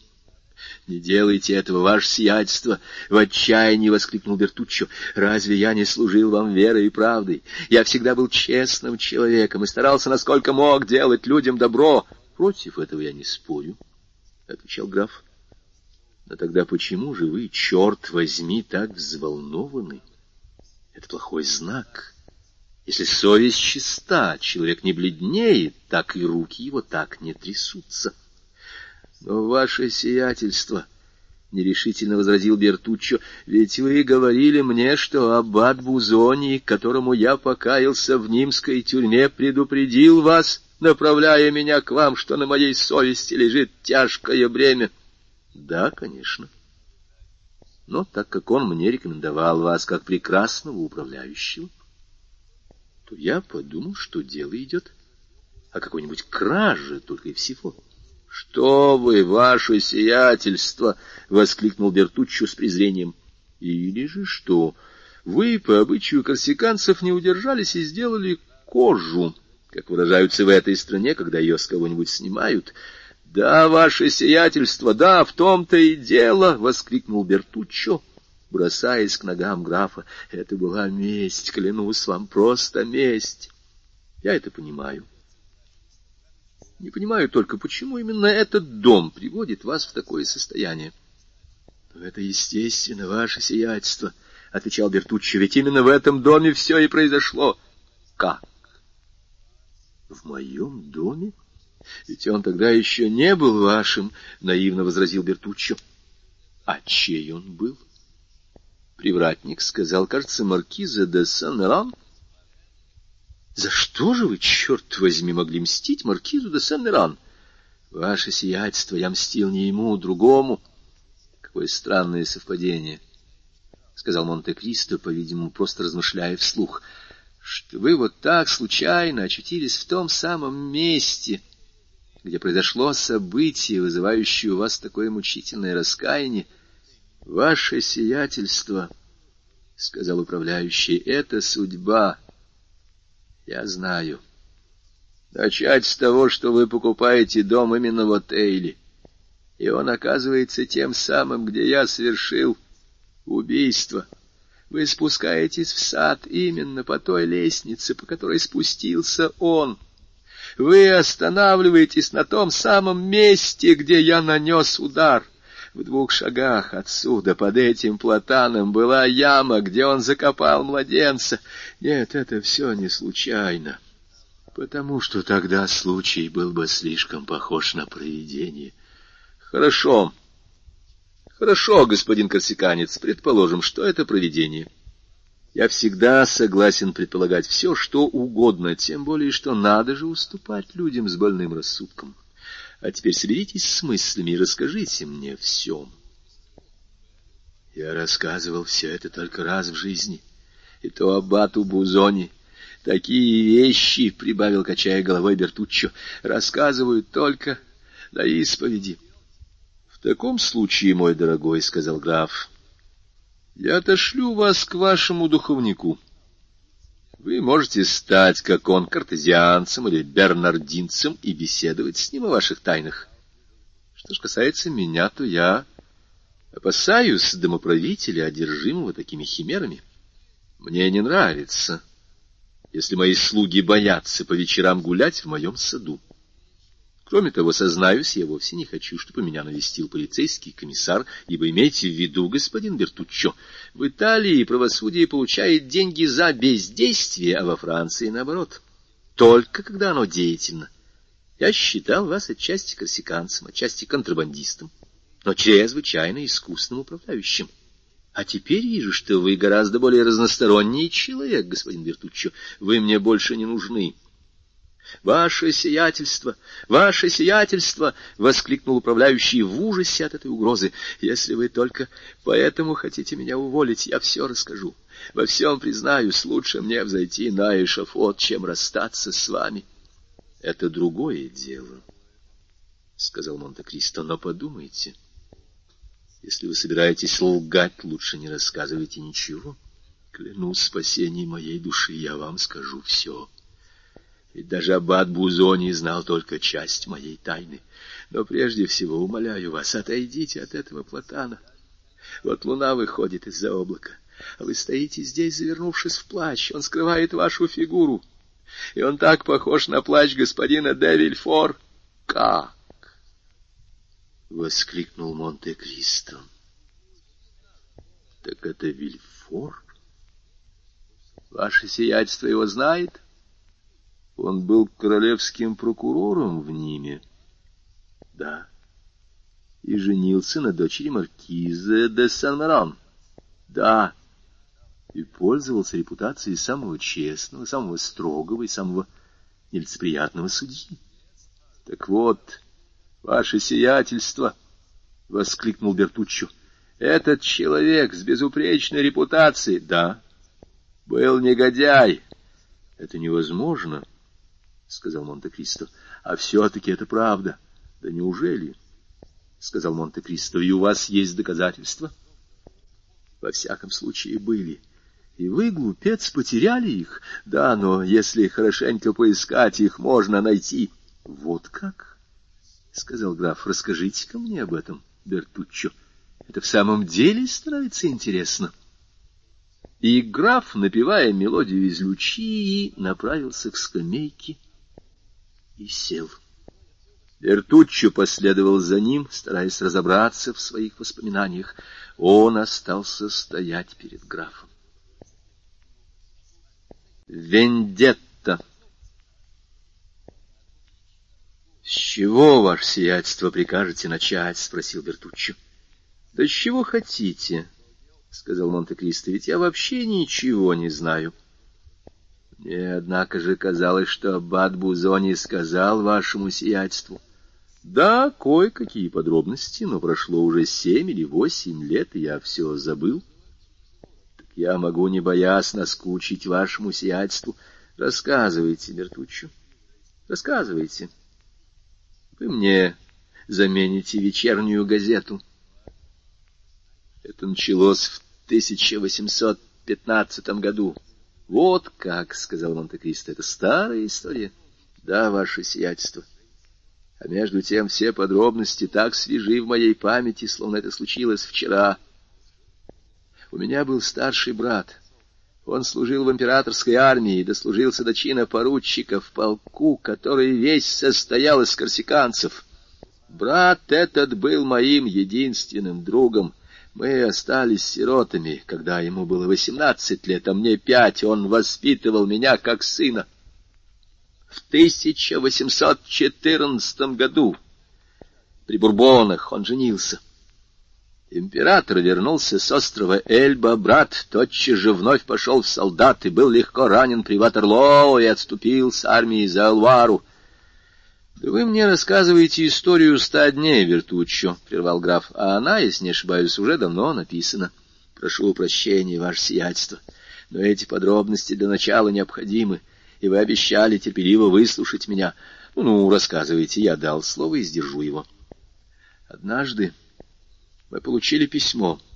Надо вам сказать, что мы жили в маленькой деревушке Рольяно на самой оконечности мыса Корс. Письмо было от брата. Он писал нам, что армия распущена, что он возвращается домой через Шатору, Клермон, Ферран, Пьюи и Ним. И просил, если у меня есть деньги, прислать их ему в Ним, знакомому трактирщику, с которым у меня были кое-какие дела — по контрабанде, — вставил Монте-Кристо. — Ваше сиятельство, жить ведь надо. Разумеется. Продолжайте. Я уже сказал, что горячо любил брата. Я решил денег ему не посылать, а отвезти. У меня было около тысячи франков. Пятьсот я оставил Ассунти, моей невестке, а с остальными отправился в ним. Это было нетрудно. У меня была лодка, мне предстояло принять в море груз. Все складывалось благополучно. — но когда я принял груз, ветер переменился, и четыре дня мы не могли войти в Рону. Наконец нам это удалось, и мы поднялись до Арля. Лодку я оставил между Бельгардом и Бокером, а сам направился в ним. Мы подходим к сути дела, не так ли? Да, ваше сиятельство. Прошу прощения, но, как ваше сиятельство, сами убедитесь, я рассказываю только самое необходимое. В то время на юге Франции происходила резня. Там были три разбойника. Их звали Трестальон, Трюфеми и Графан. Они убивали на улицах всех, кого подозревали в бонапартизме. Ваше сиятельство, верно, слышали об этих убийствах? Слышал кое-что. Я был тогда далеко от Франции. Продолжайте. В ними приходилось буквально ступать по лужам крови. На каждом шагу валялись трупы. Убийцы бродили шайками, резали, грабили и жгли.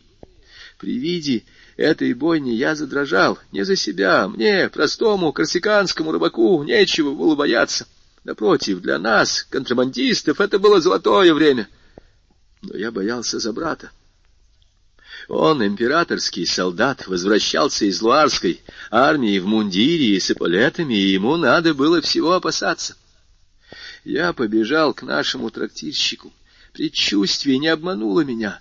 Брат мой накануне прибыл в ним и был убит на пороге того самого дома, где думал найти приют.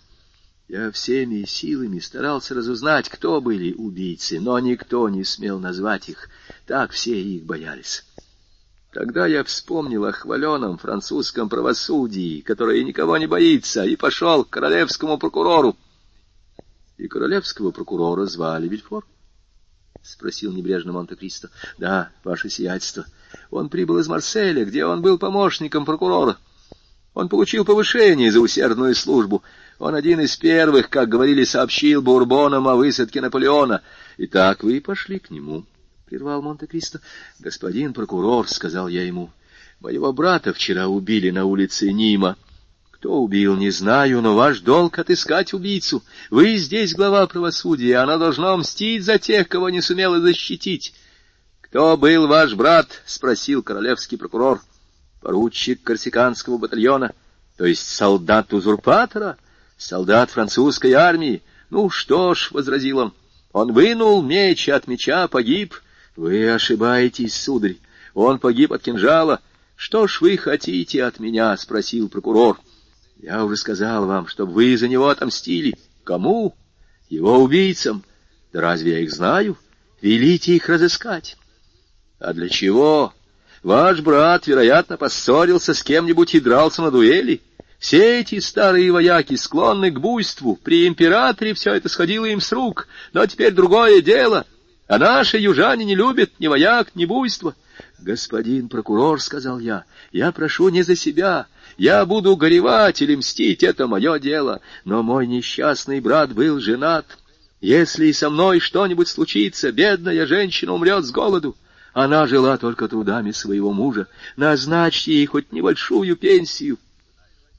«Каждая революция влечет за собою жертвы», — отвечал Вильфор. «Ваш брат пал жертвой последнего переворота. Это несчастье, но правительство не обязано за это платить вашему семейству. Если бы нам пришлось судить всех приверженцев узурпатора, которые мстили роялистам, когда были у власти, то, может быть, теперь ваш брат был бы приговорен к смерти. То, что произошло, вполне естественно, это закон возмездия». «Что же это такое?» — воскликнул я. «И так рассуждаете вы, представитель правосудия?» Честное слово, все эти корсиканцы сумасшедшие и воображают, что их соотечественник все еще император, — ответил Вильфор. — Вы упустили время, любезный. Вам следовало так говорить со мной два месяца тому назад. Теперь слишком поздно. Убирайтесь отсюда, или я велю вас вывести. Я смотрел на него, думая, не помогут ли новые просьбы. Но это был не человек, а камень. Я подошел к нему.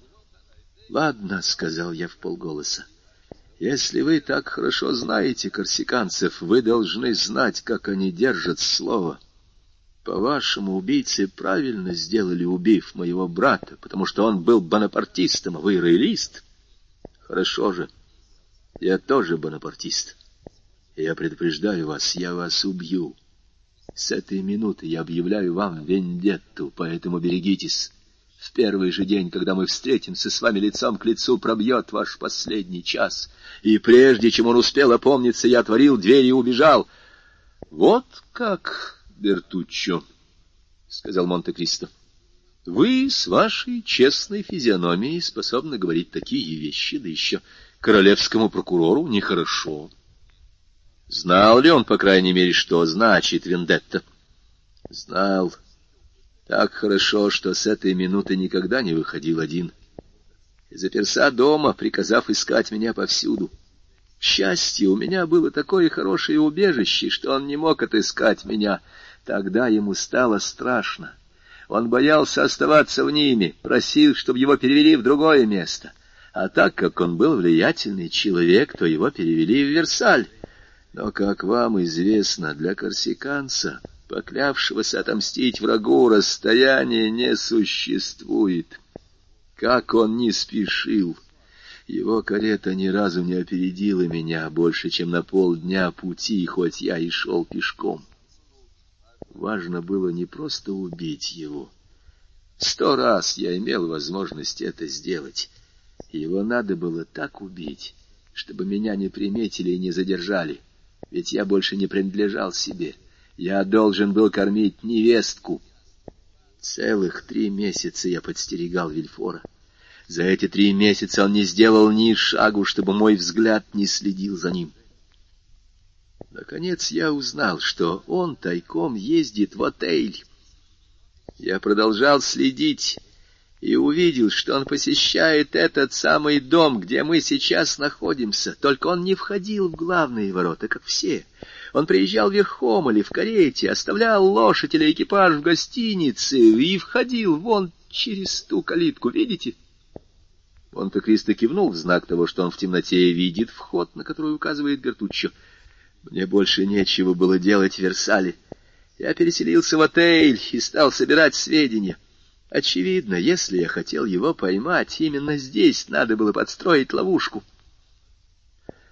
Дом принадлежал, как вашему сиятельству сказал привратник, маркизу де Сен-Меран, тестю Вильфора. Маркиз жил в Марселе Этот загородный дом ему был не нужен. Маркиз, по слухам, сдал его молодой вдове, которую знали здесь только под именем баронессы. Однажды вечером, заглянув через ограду, я увидел в саду женщину. Она гуляла одна и часто взглядывала на калитку. Я понял, что в этот вечер она ждала Вильфора. Когда она подошла ко мне так близко, что я в темноте мог разглядеть черты ее лица, я увидал, что это молодая и красивая женщина лет восемнадцати, высокая и белокурая. На ней был простой капот. Ничего не стягивало ее талии, я заметил, что она беременна и что, по-видимому, роды уже близко. Через несколько минут калитка отворилась, и вошел мужчина. Молодая женщина поспешила, насколько могла ему навстречу. Они обнялись, нежно поцеловались и вместе вошли в дом. Этот мужчина был Вильфор. Я рассчитывал, что, возвращаясь, особенно ночью, он должен будет пройти один через весь сад. — А узнали вы потом имя этой женщины? — спросил граф. — Нет, ваше сиятельство, — отвечал Бертуччо. — Вы сейчас сами увидите, что у меня не было для этого времени. — Продолжайте. В тот вечер я мог бы, вероятно, убить королевского прокурора, но я еще не изучил сада во всех подробностях. Я боялся, что не убью его на повал, и если на его крики кто-нибудь прибежит, то я не смогу скрыться. Я решил отложить это до следующего свидания, и чтобы лучше за ним следить, нанял комнатку, выходившую окнами на ту улицу, которая шла вдоль стены сада. Три дня спустя, около семи часов вечера, я увидел, как из дома выехал верхом слуга и поскакал в сторону северской дороги. Я догадался, что он поехал в Версаль, и не ошибся. Через три часа он воротился, весь в пыли, исполнив поручение. Прошло еще минут десять, и пешеход, закутанный в плащ, отпер калитку, вошел в сад и запер ее за собой. Я бросился из дому. Я не видел лица Вильфора, но узнал его по биению моего сердца. Я перешел через улицу к тумбе, которая находилась возле угла садовой стены, и при помощи которой я в первый раз заглядывал в сад. На этот раз я не удовольствовался наблюдением. Вытащил из кармана нож, проверил, хорошо ли он отточен, и перескочил через ограду. Прежде всего я подбежал к калитке — он оставил ключ в замке и только из предосторожности два раза повернул его. Таким образом, ничто не мешало мне бежать этим путем. Я стал осматриваться. Посреди сада расстилалась ровная лужайка, по углам ее росли деревья с густой листвой и кусты осенних цветов. Чтобы пройти из дома к калитке или дойти от калитки до дома, Вильфор должен был миновать эти деревья. Был конец сентября. Дул сильный ветер, бледную луну все время закрывали несущиеся по небу черные тучи. Она освещала только песок на аллеях, ведущих к дому, а под деревьями тень была такая густая, что там вполне мог спрятаться человек, не опасаясь, что его заметит. Я спрятался там, где ближе всего должен был пройти Вильфор. Едва я успел скрыться, как сквозь свист ветра, гнущего деревья, мне послышались стоны — вы знаете, ваше сиятельство, или лучше сказать, вы не знаете, что тому, кто готовится совершить убийство, всегда чудятся глухие крики. Прошло два часа, и за это время мне несколько раз слышались те же стоны. Пробила полночь. Еще не замер унылый и гулкий отзвук последнего удара, как я увидел слабый свет в окнах той потайной лестницы, по которой мы с вами только что спустились. Дверь отворилась, и снова появился человек в плаще. Наступила страшная минута. Но я так долго готовился к ней, что во мне ничто не дрогнуло. Я вытащил нож, раскрыл его и стоял наготове. Человек в плаще шел прямо на меня. Пока он подходил по открытому пространству, мне показалось, что он держит в правой руке какое-то оружие. Я испугался не борьбы, а неудачи. Но когда он очутился всего в нескольких шагах от меня, я разглядел, что это не оружие, а просто заступ. Не успел я еще сообразить, зачем ему заступ, как Вильфор остановился у самой опушки, огляделся по сторонам и принялся рыть яму. Тут только я увидел, что под плащом, который Вильфор положил на лужайку, чтобы он не мешал ему, что-то спрятано. Тут, признаться, к моей ненависти примешалось любопытство. Мне хотелось узнать, что он затеял. Я стоял, не шевелясь, затаив дыхание. Я ждал. Потом у меня мелькнула мысль. Я еще больше утвердился в ней, когда увидел, что королевский прокурор вытащил из-под плаща маленький ящик в два фута длиной и дюймы в семь шириной. Я дал ему опустить ящик в яму, которую он затем засыпал землей. Потом он принялся утаптывать свежую землю ногами, чтобы скрыть все следы своей ночной работы. Тогда я бросился на него и вонзил ему в грудь нож. Я сказал, «Я Джованни Бертуччо».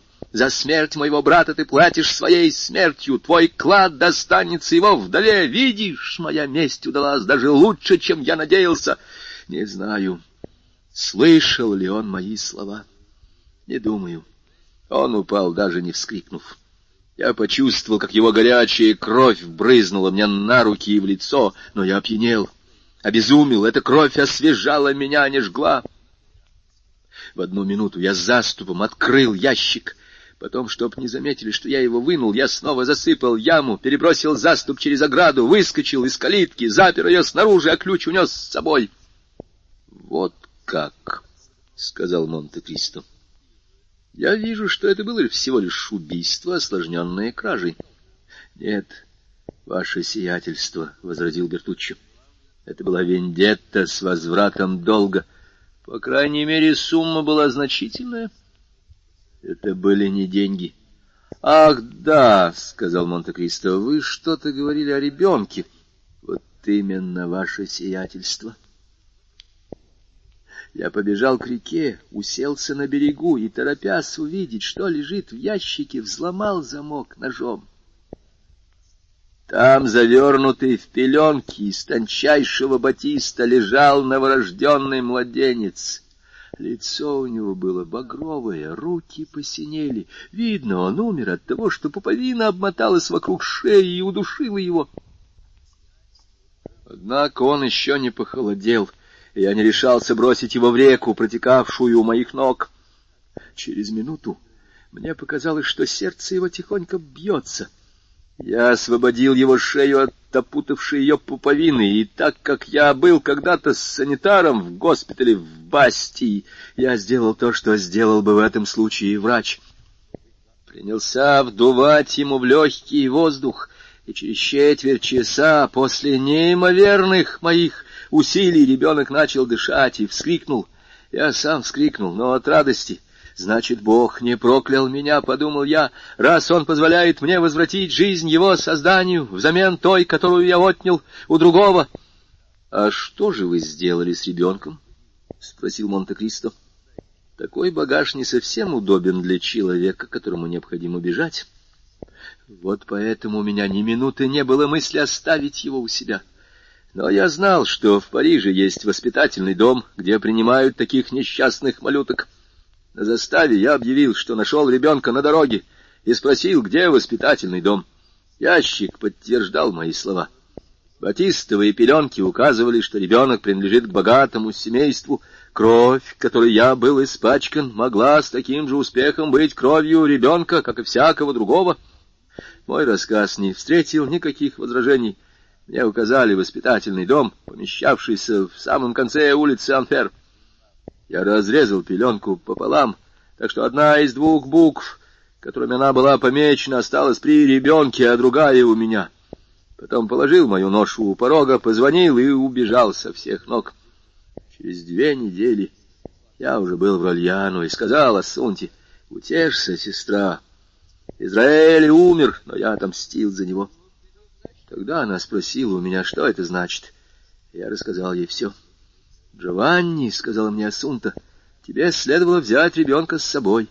Мы заменили бы ему родителей, которых он лишился. Мы назвали бы его Бендетто, благословенный, и за это доброе дело Господь благословил бы нас». Вместо ответа я подал ей половину пеленки, которую сохранил, чтобы вытребовать ребенка, когда мы станем побогаче. — А какими буквами были помечены пеленки? — спросил Монте-Кристо. H и N, под баронской короной. Да вы, кажется, разбираетесь в Геральдике, Бертуччо. Где вы это, черт возьми, обучались гербоведению? У вас на службе, ваше сиятельство, всему можно научиться. Продолжайте. Мне хочется знать две вещи. Какие, ваше сиятельство? Что стало с этим мальчиком? Вы, кажется, сказали, что это был мальчик? Нет, ваше сиятельство, я не помню, чтоб я это говорил. Значит, мне послышалось. Я ошибся. Нет, вы не ошиблись, это и был мальчик. Но ваше сиятельство желали узнать две вещи, и какая же вторая? Я хотел еще знать, в каком преступлении вас обвиняли, когда вы попросили духовника, и к вам в Нимскую камеру пришел аббат Бузони. Это, пожалуй, будет очень длинный рассказ, ваше сиятельство. Так что же? Сейчас только десять часов. Вы знаете, что я сплю мало, да и вам, думаю, теперь не до сна. Бертуччо поклонился и продолжал свой рассказ. Отчасти, чтобы заглушить преследовавшие меня воспоминания, отчасти для того, чтобы заработать бедной вдове на жизнь, я снова занялся контрабандой. Это стало легче, потому что законы стали мягче, как всегда бывает после революции. Хуже всего охранялось южное побережье из-за непрерывных волнений, то в Авиньоне, то в Ниме, то в Юзасе.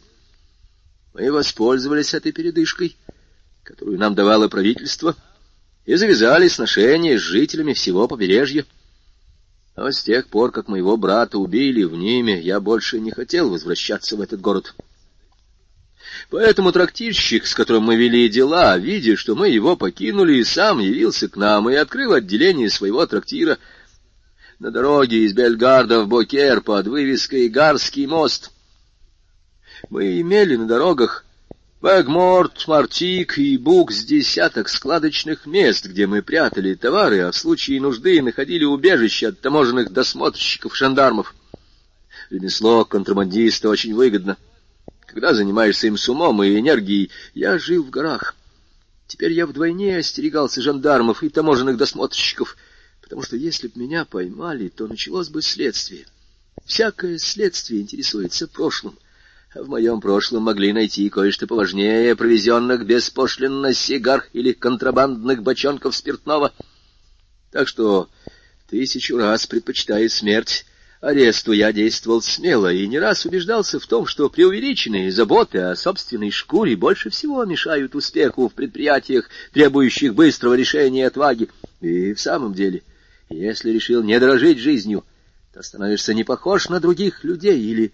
Лучше сказать, другие люди на тебя не похожи. Кто принял такое решение, тот сразу же чувствует, как увеличиваются его силы и расширяется его горизонт. Вы философствуете, Бертуччо, — прервал его граф, — вы, по-видимому, занимались в жизни всем понемножку. Прошу прощения, ваше сиятельство. Пожалуйста, пожалуйста. Но только философствовать в половине одиннадцатого ночи поздновато. Впрочем, других возражений я не имею, потому что нахожу вашу философию совершенно справедливую, а это, можно сказать, не про всякую философскую систему. Мои поездки становились все более дальними и приносили мне все больше дохода. Асунта была хорошая хозяйка, и наше маленькое состояние росло. Однажды, когда я собирался в путь, она сказала, «Поезжай, а к твоему возвращению я приготовлю тебе сюрприз». Сколько я не расспрашивал, она ничего не хотела говорить, и я уехал. Я был в отсутствии более полутора месяцев. Мы взяли в Луки масло, в Ливорно английские бумажные материи, Выгрузились мы очень удачно, продали все с большим барышом и радостно вернулись по домам. Первое, что я, войдя в дом, увидел на самом видном месте в комнате Асунты, был младенец месяцев восьми, в роскошной, по сравнению с остальной обстановкой, колыбели. Я вскрикнул от радости. С тех пор, как я убил королевского прокурора, меня мучила только одна мысль — мысль о покинутом ребенке. Надо сказать, что о самом убийстве я ничуть не жалел. Бедная Асунта все угадала. Она воспользовалась моим отсутствием, и, захватив половину пеленки и записав для памяти точный день и час, когда ребенок был оставлен на пороге воспитательного дома, явилась за ним в Париж, и ей без всяких возражений отдали ребенка. Должен вам признаться, ваше сиятельство, что когда я увидел это бедное создание спящим в колыбельке, я даже прослезился. «Асунта», — сказал я, — «ты хорошая женщина, и Бог благословит тебя». Вот это не так справедливо, как ваша философия, — заметил Монте-Кристо. Правда, это уже вопрос веры. Вы правы, ваше сиятельство, — вздохнул Бертуччо. Господь избрал этого ребенка орудием моей кары. Я не знаю примера, чтобы дурные наклонности проявлялись так рано, как у него. А между тем нельзя сказать, чтобы его плохо воспитывали, потому что невестка моя заботилась о нем, как о княжеском сыне. Это был прехорошенький мальчик с глазами светло-голубого цвета, какой бывает на китайском фарфоре, и так гармонирует с молочной белизной кожи. Только золотистые, слишком яркие волосы придавали его лицу несколько странный вид, особенно при его живом взгляде и лукавой улыбке. Существует пословица, что рыжие люди либо очень хороши, либо очень дурны. Несчастью пословица это вполне оправдалась над Бенедетто. Из самого своего детства он проявлял одни только дурные наклонности — Правда, что и кротость его приемной матери потворствовала этим задаткам. Ребенок, ради которого моя бедная невестка нередко ходила на рынок за пять лье покупать первые фрукты и самые дорогие лакомства, предпочитал пальским, апельсином и генуэзским сушеным фруктам каштаны, украденные в саду у соседа, или сушеные яблоки с его чердака, хотя в его распоряжении были каштаны и яблоки нашего собственного сада. Однажды, когда Бенедетто не было шести лет, наш сосед Василио пожаловался нам, что у него из кошелька исчез Луидор. По нашему корсиканскому обычаю Василио никогда не запирал ни своего кошелька, ни своих драгоценностей, потому что, как его сиятельству известно, на Корсике нет воров. Мы думали, что он плохо сосчитал деньги, — продолжал Бертуччо. Но он утверждал, что не ошибся. В этот день Бенедетто с самого утра ушел из дому, и мы очень беспокоились о нем. Как вдруг вечером он вернулся, таща за собой обезьяну. Он сказал, что нашел ее привязанной на цепочке к дереву. Уже с месяц злой мальчик, вечно полный всяких причуд, непременно хотел иметь обезьяну. Должно быть, эту нелепую фантазию внушил ему фокусник, побывавший в Рольяно. У него было несколько обезьян, выделывавших всевозможные штуки, и Бенедетто пришел в восторг от них. В наших лесах нет обезьян, — сказал я ему. Особенно цепных. Признавайся, как ты ее достал? Бенедетто настаивал на своем и рассказал целую кучу подробностей, делавших больше чести его изобретательности, чем правдивости. Я вышел из себя, он рассмеялся. Я пригрозил ему, он попятился от меня. «Ты не смеешь меня бить», — сказал он. «Не имеешь права, ты мне не отец». Мы до сих пор не знаем, кто открыл ему эту роковую тайну, которую мы так тщательно скрывали от него. Как бы то ни было, этот ответ, в котором выразился весь характер ребенка, почти испугал меня, и рука у меня опустилась сама собой, не коснувшись его. Он торжествовал, и эта победа придала ему смелости. С этой минуты все деньги Асунты — которая любила его тем сильнее, чем меньше он этого стоил, шли на удовлетворение его прихотей, которым она не умела противостоять, и вздорных желаний, в которых у нее не хватало духу ему отказывать. Когда я жил в Рольяно, было еще сносно.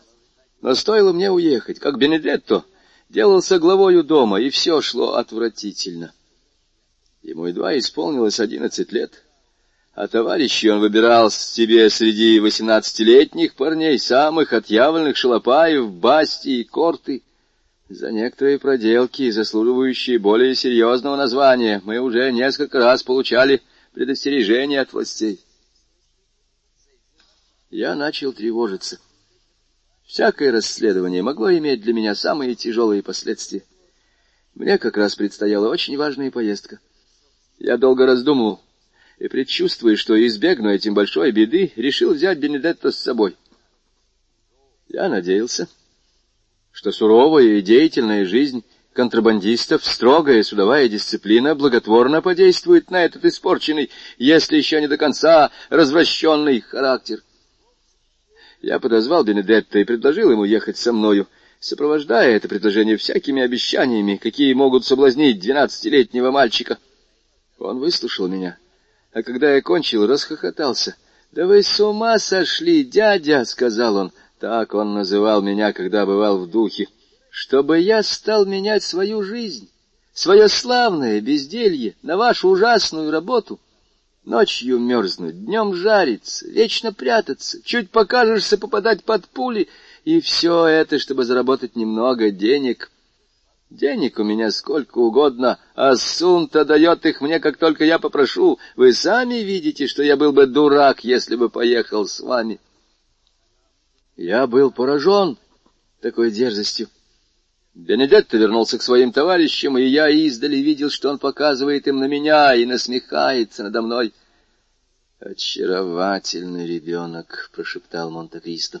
«О, будь он мой!» — продолжал Бертуччо. «Будь он моим сыном или хотя бы племянником, я бы еще вернул его на правильный путь, потому что сознание права дает силу. Но мысль, что я буду бить сына, человека, которого я убил, лишало меня всякой возможности его исправить. Я подавал добрые советы невестке, которая во время наших споров всегда защищала несчастного мальчишку, а так как она неоднократно признавалась мне, что у нее пропадают довольно значительные суммы денег, то я указал ей место, куда она могла прятать наши скромные достояния. Что же касается меня, мое решение было уже принято. Бенедетто хорошо читал, Писал, считал, потому что если у него появлялась охота заниматься, то он в один день выучивался тому, на что другим требовалась неделя. Мое решение, как я уже сказал, было принято. Я хотел устроить его письмоводителем на какое-нибудь судно дальнего плавания и, ни о чем не предупреждая, забрать его в одно прекрасное утро и доставить на корабль. Я поручил бы его заботам капитана, и таким образом его будущность зависела бы всецело от него самого. Приняв это решение, я уехал во Францию. На этот раз все наши операции должны были совершаться в Леонском заливе. Они стали теперь гораздо труднее и опаснее, так как шел уже 1829 год. Спокойствие было восстановлено вполне, и прибрежный надзор велся правильнее и строже, чем когда-либо. Надзор этот временно еще усилился, благодаря тому, что в Бокере как раз открылась Ярмарка. Сначала все шло прекрасно. Лодку нашу, у которой было двойное дно, где мы прятали запрещенные товары, мы поставили посреди множества других лодок, причаленных у обоих берегов Роны от Бокера до Арля. Прибыв туда, мы начали по ночам выгружать нашу контрабанду и переправлять в город через людей, поддерживавших с нами связь, или трактирщиков, у которых мы имели склады. То ли успех заставил нас позабыть об осторожности. То ли нас предали, но однажды около пяти часов вечера, когда мы собирались ужинать, к нам подбежал в тревоге наш маленький юнга и сообщил, что он видел целый отряд таможенных досмотрщиков, направлявшихся в нашу сторону. В сущности, нас испугал не самый отряд, по берегам Роны, особенно в то время, бродили целые роты, а те предосторожности, которые, по словам мальчика, этот отряд принимал, чтобы не быть замеченным, мы сразу повскакали на ноги, но было уже поздно. Наша лодка, несомненно являвшаяся предметом розыска, была окружена со всех сторон. Среди таможенных досмотрщиков я заметил жандармов. Их ведь всегда пугал меня — то время как просто солдат я обычно не страшился, а потому я быстро спустился в трюм и, проскользнув в грузовой люк, бросился в реку. Я плыл под водой, только изредка набирая воздух, так что, никем не замеченный, доплыл до недавно вырытого рва, соединявшего Рону с каналом, идущим из Бокера в Экморт. Как только я добрался до этого места, я почувствовал себя спасенным, потому что мог плыть незамеченным вдоль рва, и таким образом я без всяких злоключений добрался до канала.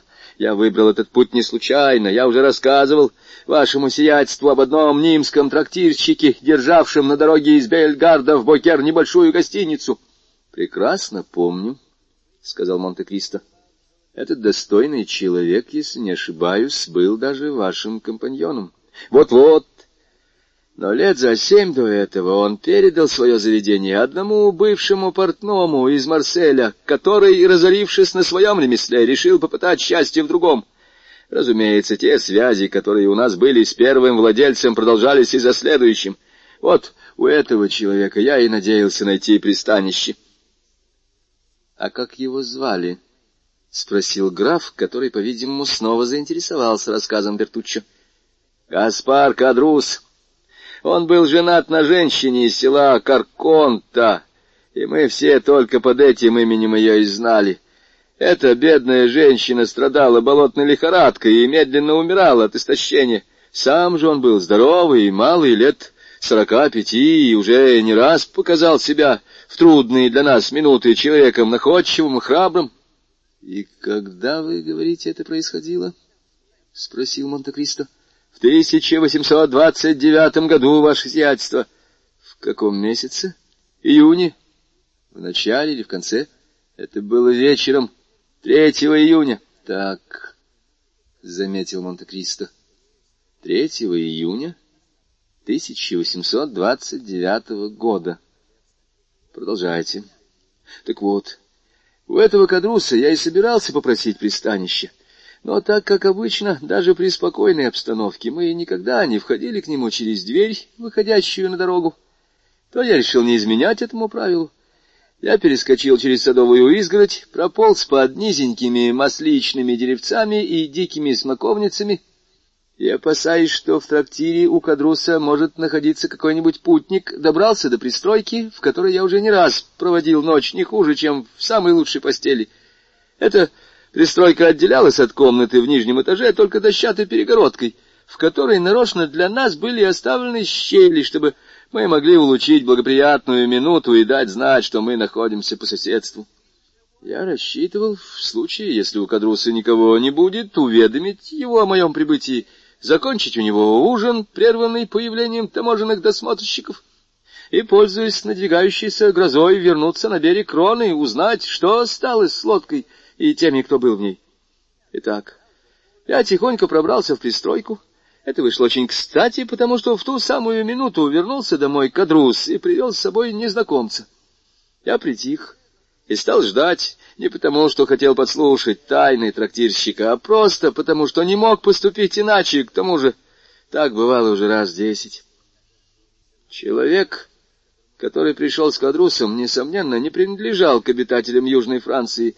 Это был один из тех, негациантов, которые приезжают на ярмарку в Бокер, чтобы торговать драгоценностями, и за месяц, пока длится эта ярмарка, привлекающие торговцев и покупателей со всех сторон, заключают иногда сделки на сто, а то и на полтораста тысяч франков. Кадрус вошел первым, быстрыми шагами. Затем, увидав, что нижняя комната пуста, как всегда, и что ее охраняет только пес, он позвал жену. «Эй, эй, Карконта!» — крикнул он. Священник не обманул нас, алмаз настоящий. Послышалось радостное восклицание, и ступеньки лестницы заскрипели под нетвердыми от слабости и болезни шагами. — Что ты говоришь? — спросила Карконта. — Говорю, что алмаз настоящий, и вот этот господин, один из первых парижских ювелиров, готов дать нам за него пятьдесят тысяч франков. — но только он хочет окончательно убедиться в том, что камень действительно наш. Так ты расскажи ему, как рассказал и я, каким чудесным образом он попал в наши руки. А пока, сударь, присядьте, пожалуйста. Сейчас так душно, я принесу вам чего-нибудь освежиться. Ювелир внимательно разглядывал внутренность трактира и бросающуюся в глаза бедность людей, которые предлагали ему купить алмаз, достойный княжеской шкатулки. «Рассказывайте, сударыня», — сказал он, желая, по-видимому, воспользоваться отсутствием мужа, чтобы тот не мог как-нибудь повлиять на жену и чтобы посмотреть, насколько оба рассказа совпадут. «Ах, Господи!» — затараторила женщина. «Это Божье благословение! Мы ничего такого не ожидали. Представьте себе, дорогой господин, что мой муж дружил в 1814 или 1815 году с одним моряком, которого звали Эдмон Дантес, Этот бедный малый, которого Кадрус совершенно забыл, помнил о нем и, умирая, оставил ему тот алмаз, который вы видели. — А каким же образом оказался у него этот алмаз? — спросил ювелир. — Или он был у Дантеса до того, как он попал в тюрьму? — Нет, сударь, — отвечала женщина. Но в тюрьме он познакомился с очень богатым англичанином. Тот заболел, и Дантес ухаживал за ним, как за родным братом. За это англичанин, выходя на свободу, оставил ему вот этот алмаз. Бедному Дантесу не посчастливилось. Он так в тюрьме и умер. Алмаз перед смертью завещал нам и поручил почтенному аббату, который был у нас сегодня утром, передать его нам. — Она говорит то же самое, — прошептал ювелир. В конце концов, может быть, все это так и было, хотя на первый взгляд и кажется неправдоподобным. — В таком случае, — сказал он громко, — дело только в цене, о которой мы все еще не сговорились. — Как не сговорились? — воскликнул вошедший кадрус. — Я был уверен, что вы согласны на мою цену. — То есть, — возразил ювелир, — я вам предложил за него сорок тысяч франков. — Сорок тысяч! — возмутилась Карконта. — Уж, конечно, мы его не отдадим за эту цену. Аббат сказал нам, что он стоит пятьдесят тысяч, не считая оправы. А как звали этого аббата? Аббат Бузони? Так он иностранец. Он итальянец из окрестностей Мантуи, кажется. Покажите мне алмаз, — продолжал ювелир. Я хочу его еще раз посмотреть. Иной раз с первого взгляда ошибаешься в камнях. Кадрус вынул из кармана маленький черный футляр — из шагреневой кожи, открыл его и передал ювелиру. При виде алмаза, который был величиной с небольшой орешек, я как сейчас это вижу, глаза Карконты загорелись алчностью.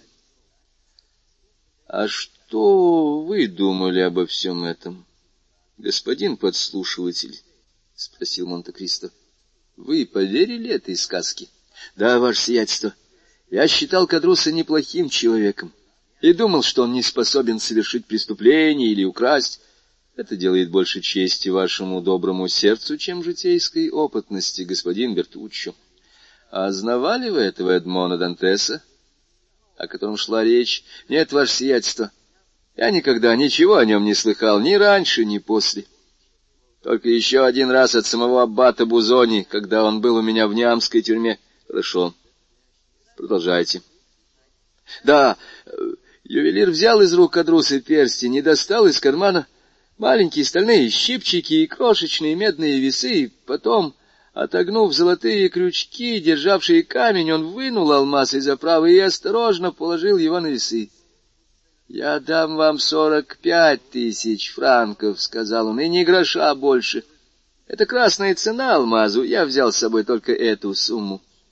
«Это не важно», — сказал Кадрус. «Я вернусь вместе с вами в Бакер за остальными пятью тысячами». «Нет», — отвечал ювелир, отдавая Кадрусу оправу и алмаз. «Нет, это крайняя цена. Я даже жалею, что предложил вам эту сумму, потому что в камне есть изъян, который я вначале не заметил, но делать нечего». Я не беру назад своего слова, я сказал сорок пять тысяч франков и не отказываюсь от этой цифры. — По крайней мере, вставьте камень обратно, — сердито сказала Карконта. — Вы правы, — сказал ювелир, и он вставил камень в оправу. — Не беда, — проворчал Кадрус, пряча футляр в карман. — Не беда, продадим кому-нибудь другому. — Конечно, — отвечал ювелир. — Только другой не будет так сговорчив, как я. Другой не удовлетворится теми сведениями, которые вы сообщили мне, — это совершенно неестественно, чтобы человек в вашем положении обладал перстнем в пятьдесят тысяч франков. Он сообщит властям, придется разыскивать аббата Бузони. А разыскивать аббатов, раздающих алмазы ценою в две тысячи луидоров, нелегкое дело. Правосудие для начала наложит на него руку, вас засадят в тюрьму, и если обнаружится, что вы ни в чем не виновны, вас через три или четыре месяца освободят — и окажется, что перстень затерялся в какой-нибудь канцелярии, или вам сучат фальшивый камень, франков три ценою вместо алмаза, стоящего пятьдесят, может быть, даже пятьдесят пять тысяч франков, но покупка которого, согласитесь, сопряжена с некоторым риском. Кадрус и его жена переглянулись. — Нет, — заявил Кадрус, — мы не настолько богаты, чтобы терять пять тысяч франков. Как вам угодно, любезный друг, — сказал ювелир, — а между тем, как, видите, я принес с собой деньги наличными. И он вытащил из одного кармана горсть золотых монет, засверкавших перед восхищенными глазами трактирщика, а из другого пачку ассигнаций. В душе Кадруса явно происходила тяжелая борьба. Было ясно, что маленький футляр шагреневой кожи, который он вертел в руке, казался ему не соответствующим по своей ценности огромной сумме денег, прельщавшей его взоры. Он повернулся к жене. «Что ты скажешь?» — тихо спросил он ее. «Отдавай, отдавай», — сказала она. «Если он вернется в Бокер без алмаза, он донесет на нас».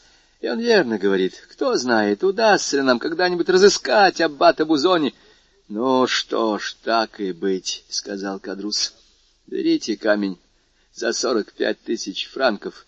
Но моей жене хочется иметь золотую цепочку, а мне пару серебряных пряжек. Ювелир вытащил из кармана длинную плоскую коробку, в которой находилось несколько образцов названных предметов. — Берите, — сказал он. — В делах я не мелочен, выбирайте. Жена выбрала золотую цепочку — стоившую, вероятно, луидоров пять, а муж пару упряжек, цена которым была франков пятнадцать. — Ну, надеюсь, теперь вы довольны, — сказал ювелир. Аббат говорил, что ему цена пятьдесят тысяч франков, — пробормотал Кадрус. — Ну, ну, ладно, вот несносный человек, — продолжал ювелир, беря у него из рук перстень. Я даю ему сорок пять тысяч франков, две с половиной тысячи ливров годового дохода, то есть капитала, от которого я сам не отказался бы, а он еще недоволен. — А сорок пять тысяч франков? — спросил Кадру с хриплым голосом. — Где они у вас? — Вот, извольте, — сказал ювелир. И он отсчитал на столе пятнадцать тысяч франков золотом и тридцать тысяч ассигнациями. «Подождите, я зажгу лампу», — сказала Карконта. «Уже темно, легко ошибиться». В самом деле, пока они спорили, настала ночь, а с нею пришла и гроза, уже с полчаса, как надвигавшаяся. В отдалении глухо грохотал гром, но ни ювелир, ни кадрус, ни карконта не обращали на него никакого внимания, всецело поглощенные бесом наживы. Я сам испытывал странное очарование при виде всего этого золота и бумажных денег. Мне показалось, что я вижу все это во сне, и как во сне я чувствовал себя прикованным к месту. Кадрус сосчитал и пересчитал деньги и банковые билеты, потом передал их жене, которая, в свою очередь, сосчитала и пересчитала их. Тем временем ювелир вертел перстень при свете лампы, и алмаз метал такие молнии, что он не замечал тех, которые уже полыхали в окнах, предвещая грозу. — Ну что же, счет верен? — спросил ювелир. — Да, — сказал Кадрус. — Принеси кошелек Карконта и отыщи какой-нибудь мешок. Карконта подошла к шкафу и вернулась со старым кожаным бумажником. Из него вынули несколько старых засаленных писем, и на их место положили ассигнации — она принесла и мешок, где лежало два или три кю по шесть ливров, по-видимому, все состояние жалкой читы. — Ну вот, — сказал Кадрус, — хоть вы нас и ограбили, может быть, тысяч на десять франков, но не отужинаете ли с нами? Я предлагаю от души. — Благодарю вас, — отвечал ювелир. — Но должно быть уже поздно, и мне пора в Бокер, а то жена начнет беспокоиться. Он посмотрел на часы. — Черт возьми! — воскликнул он. — Уже скоро девять. Я раньше полуночи не попаду домой. Прощайте, друзья. Если к вам еще когда-нибудь забредет такой аббат Бузони, вспомните обо мне. — Через неделю вас уже не будет в Бакере, — сказал Кадрус, — ведь ярмарка закрывается на будущей неделе. — да, но это ничего не значит. Напишите мне в Париж, господину Жоанессу, Пале-Рояль, галерея Пьер, номер 45. Я нарочно приеду, если надо будет. Раздался удар грома, и молния сверкнула так ярко, что почти затмила свет лампы. «Ого!» — сказал Кадрус. «Как же вы пойдете в такую погоду?» «Я не боюсь грозы», — сказал ювелир. «А грабителей?» — спросила Карконта. Во время ярмарки на дорогах всегда пошаливают. Что касается грабителей, — сказал Джонес, — то у меня для них кое-что припасено.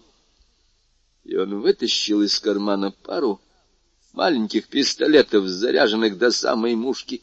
«Вот», — сказал он, — «собачки, которые и лают, и кусают.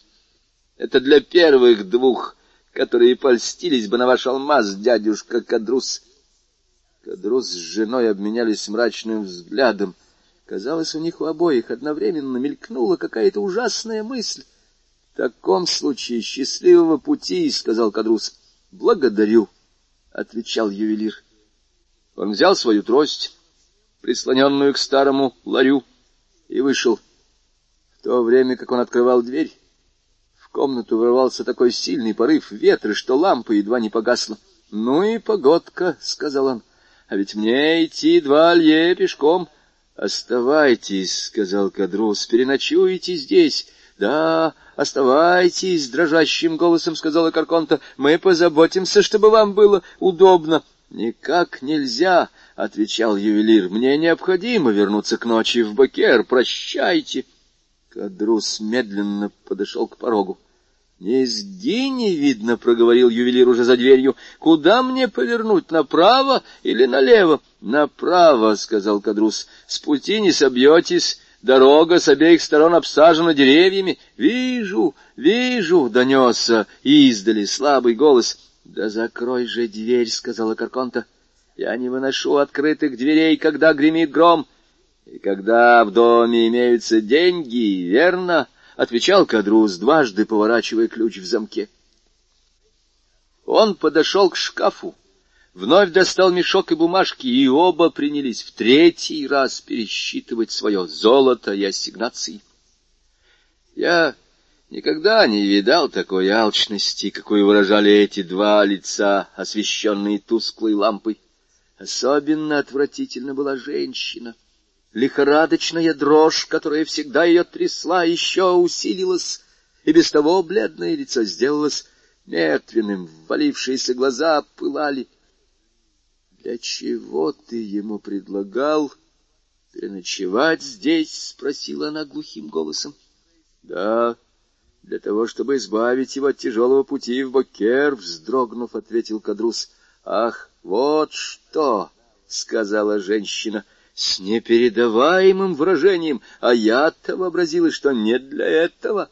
«Жена, жена!» — воскликнул Кадрус. «Откуда у тебя такие мысли, и почему ты не держишь их про себя?» «Что не говори», — сказала Карконта, помолчав, — «а ты не мужчина». «Это почему?» — спросил Кадрус. «Если бы ты был мужчина, он бы не ушел отсюда». «Жена!» Или не дошел бы до Бакера. Жена! Дорога заворачивает, а он не знает другой дороги. А вдоль канала есть тропинка, которая срезает путь. Жена, ты гневишь Бога, вот, слышишь? Всю комнату озарила голубоватая молния. Одновременно раздался ужасающий удар грома, и медленно замирающие раскаты, казалось, неохотно удалялись от проклятого дома. «Господи!» — сказала крестьян Скарконта.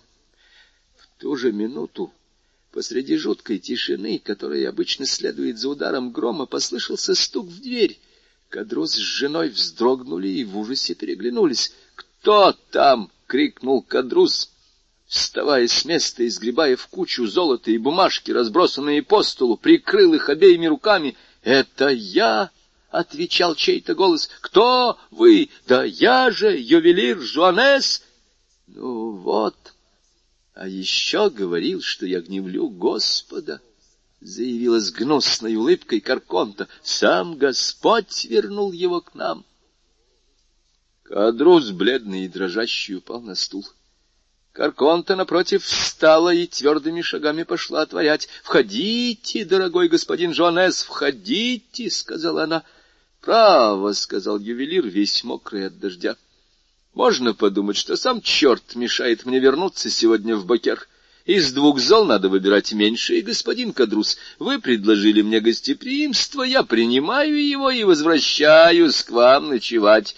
Кадрус пробормотал что-то, отирая пот со лба. Карконта, впустив ювелира, дважды повернула ключ в замке.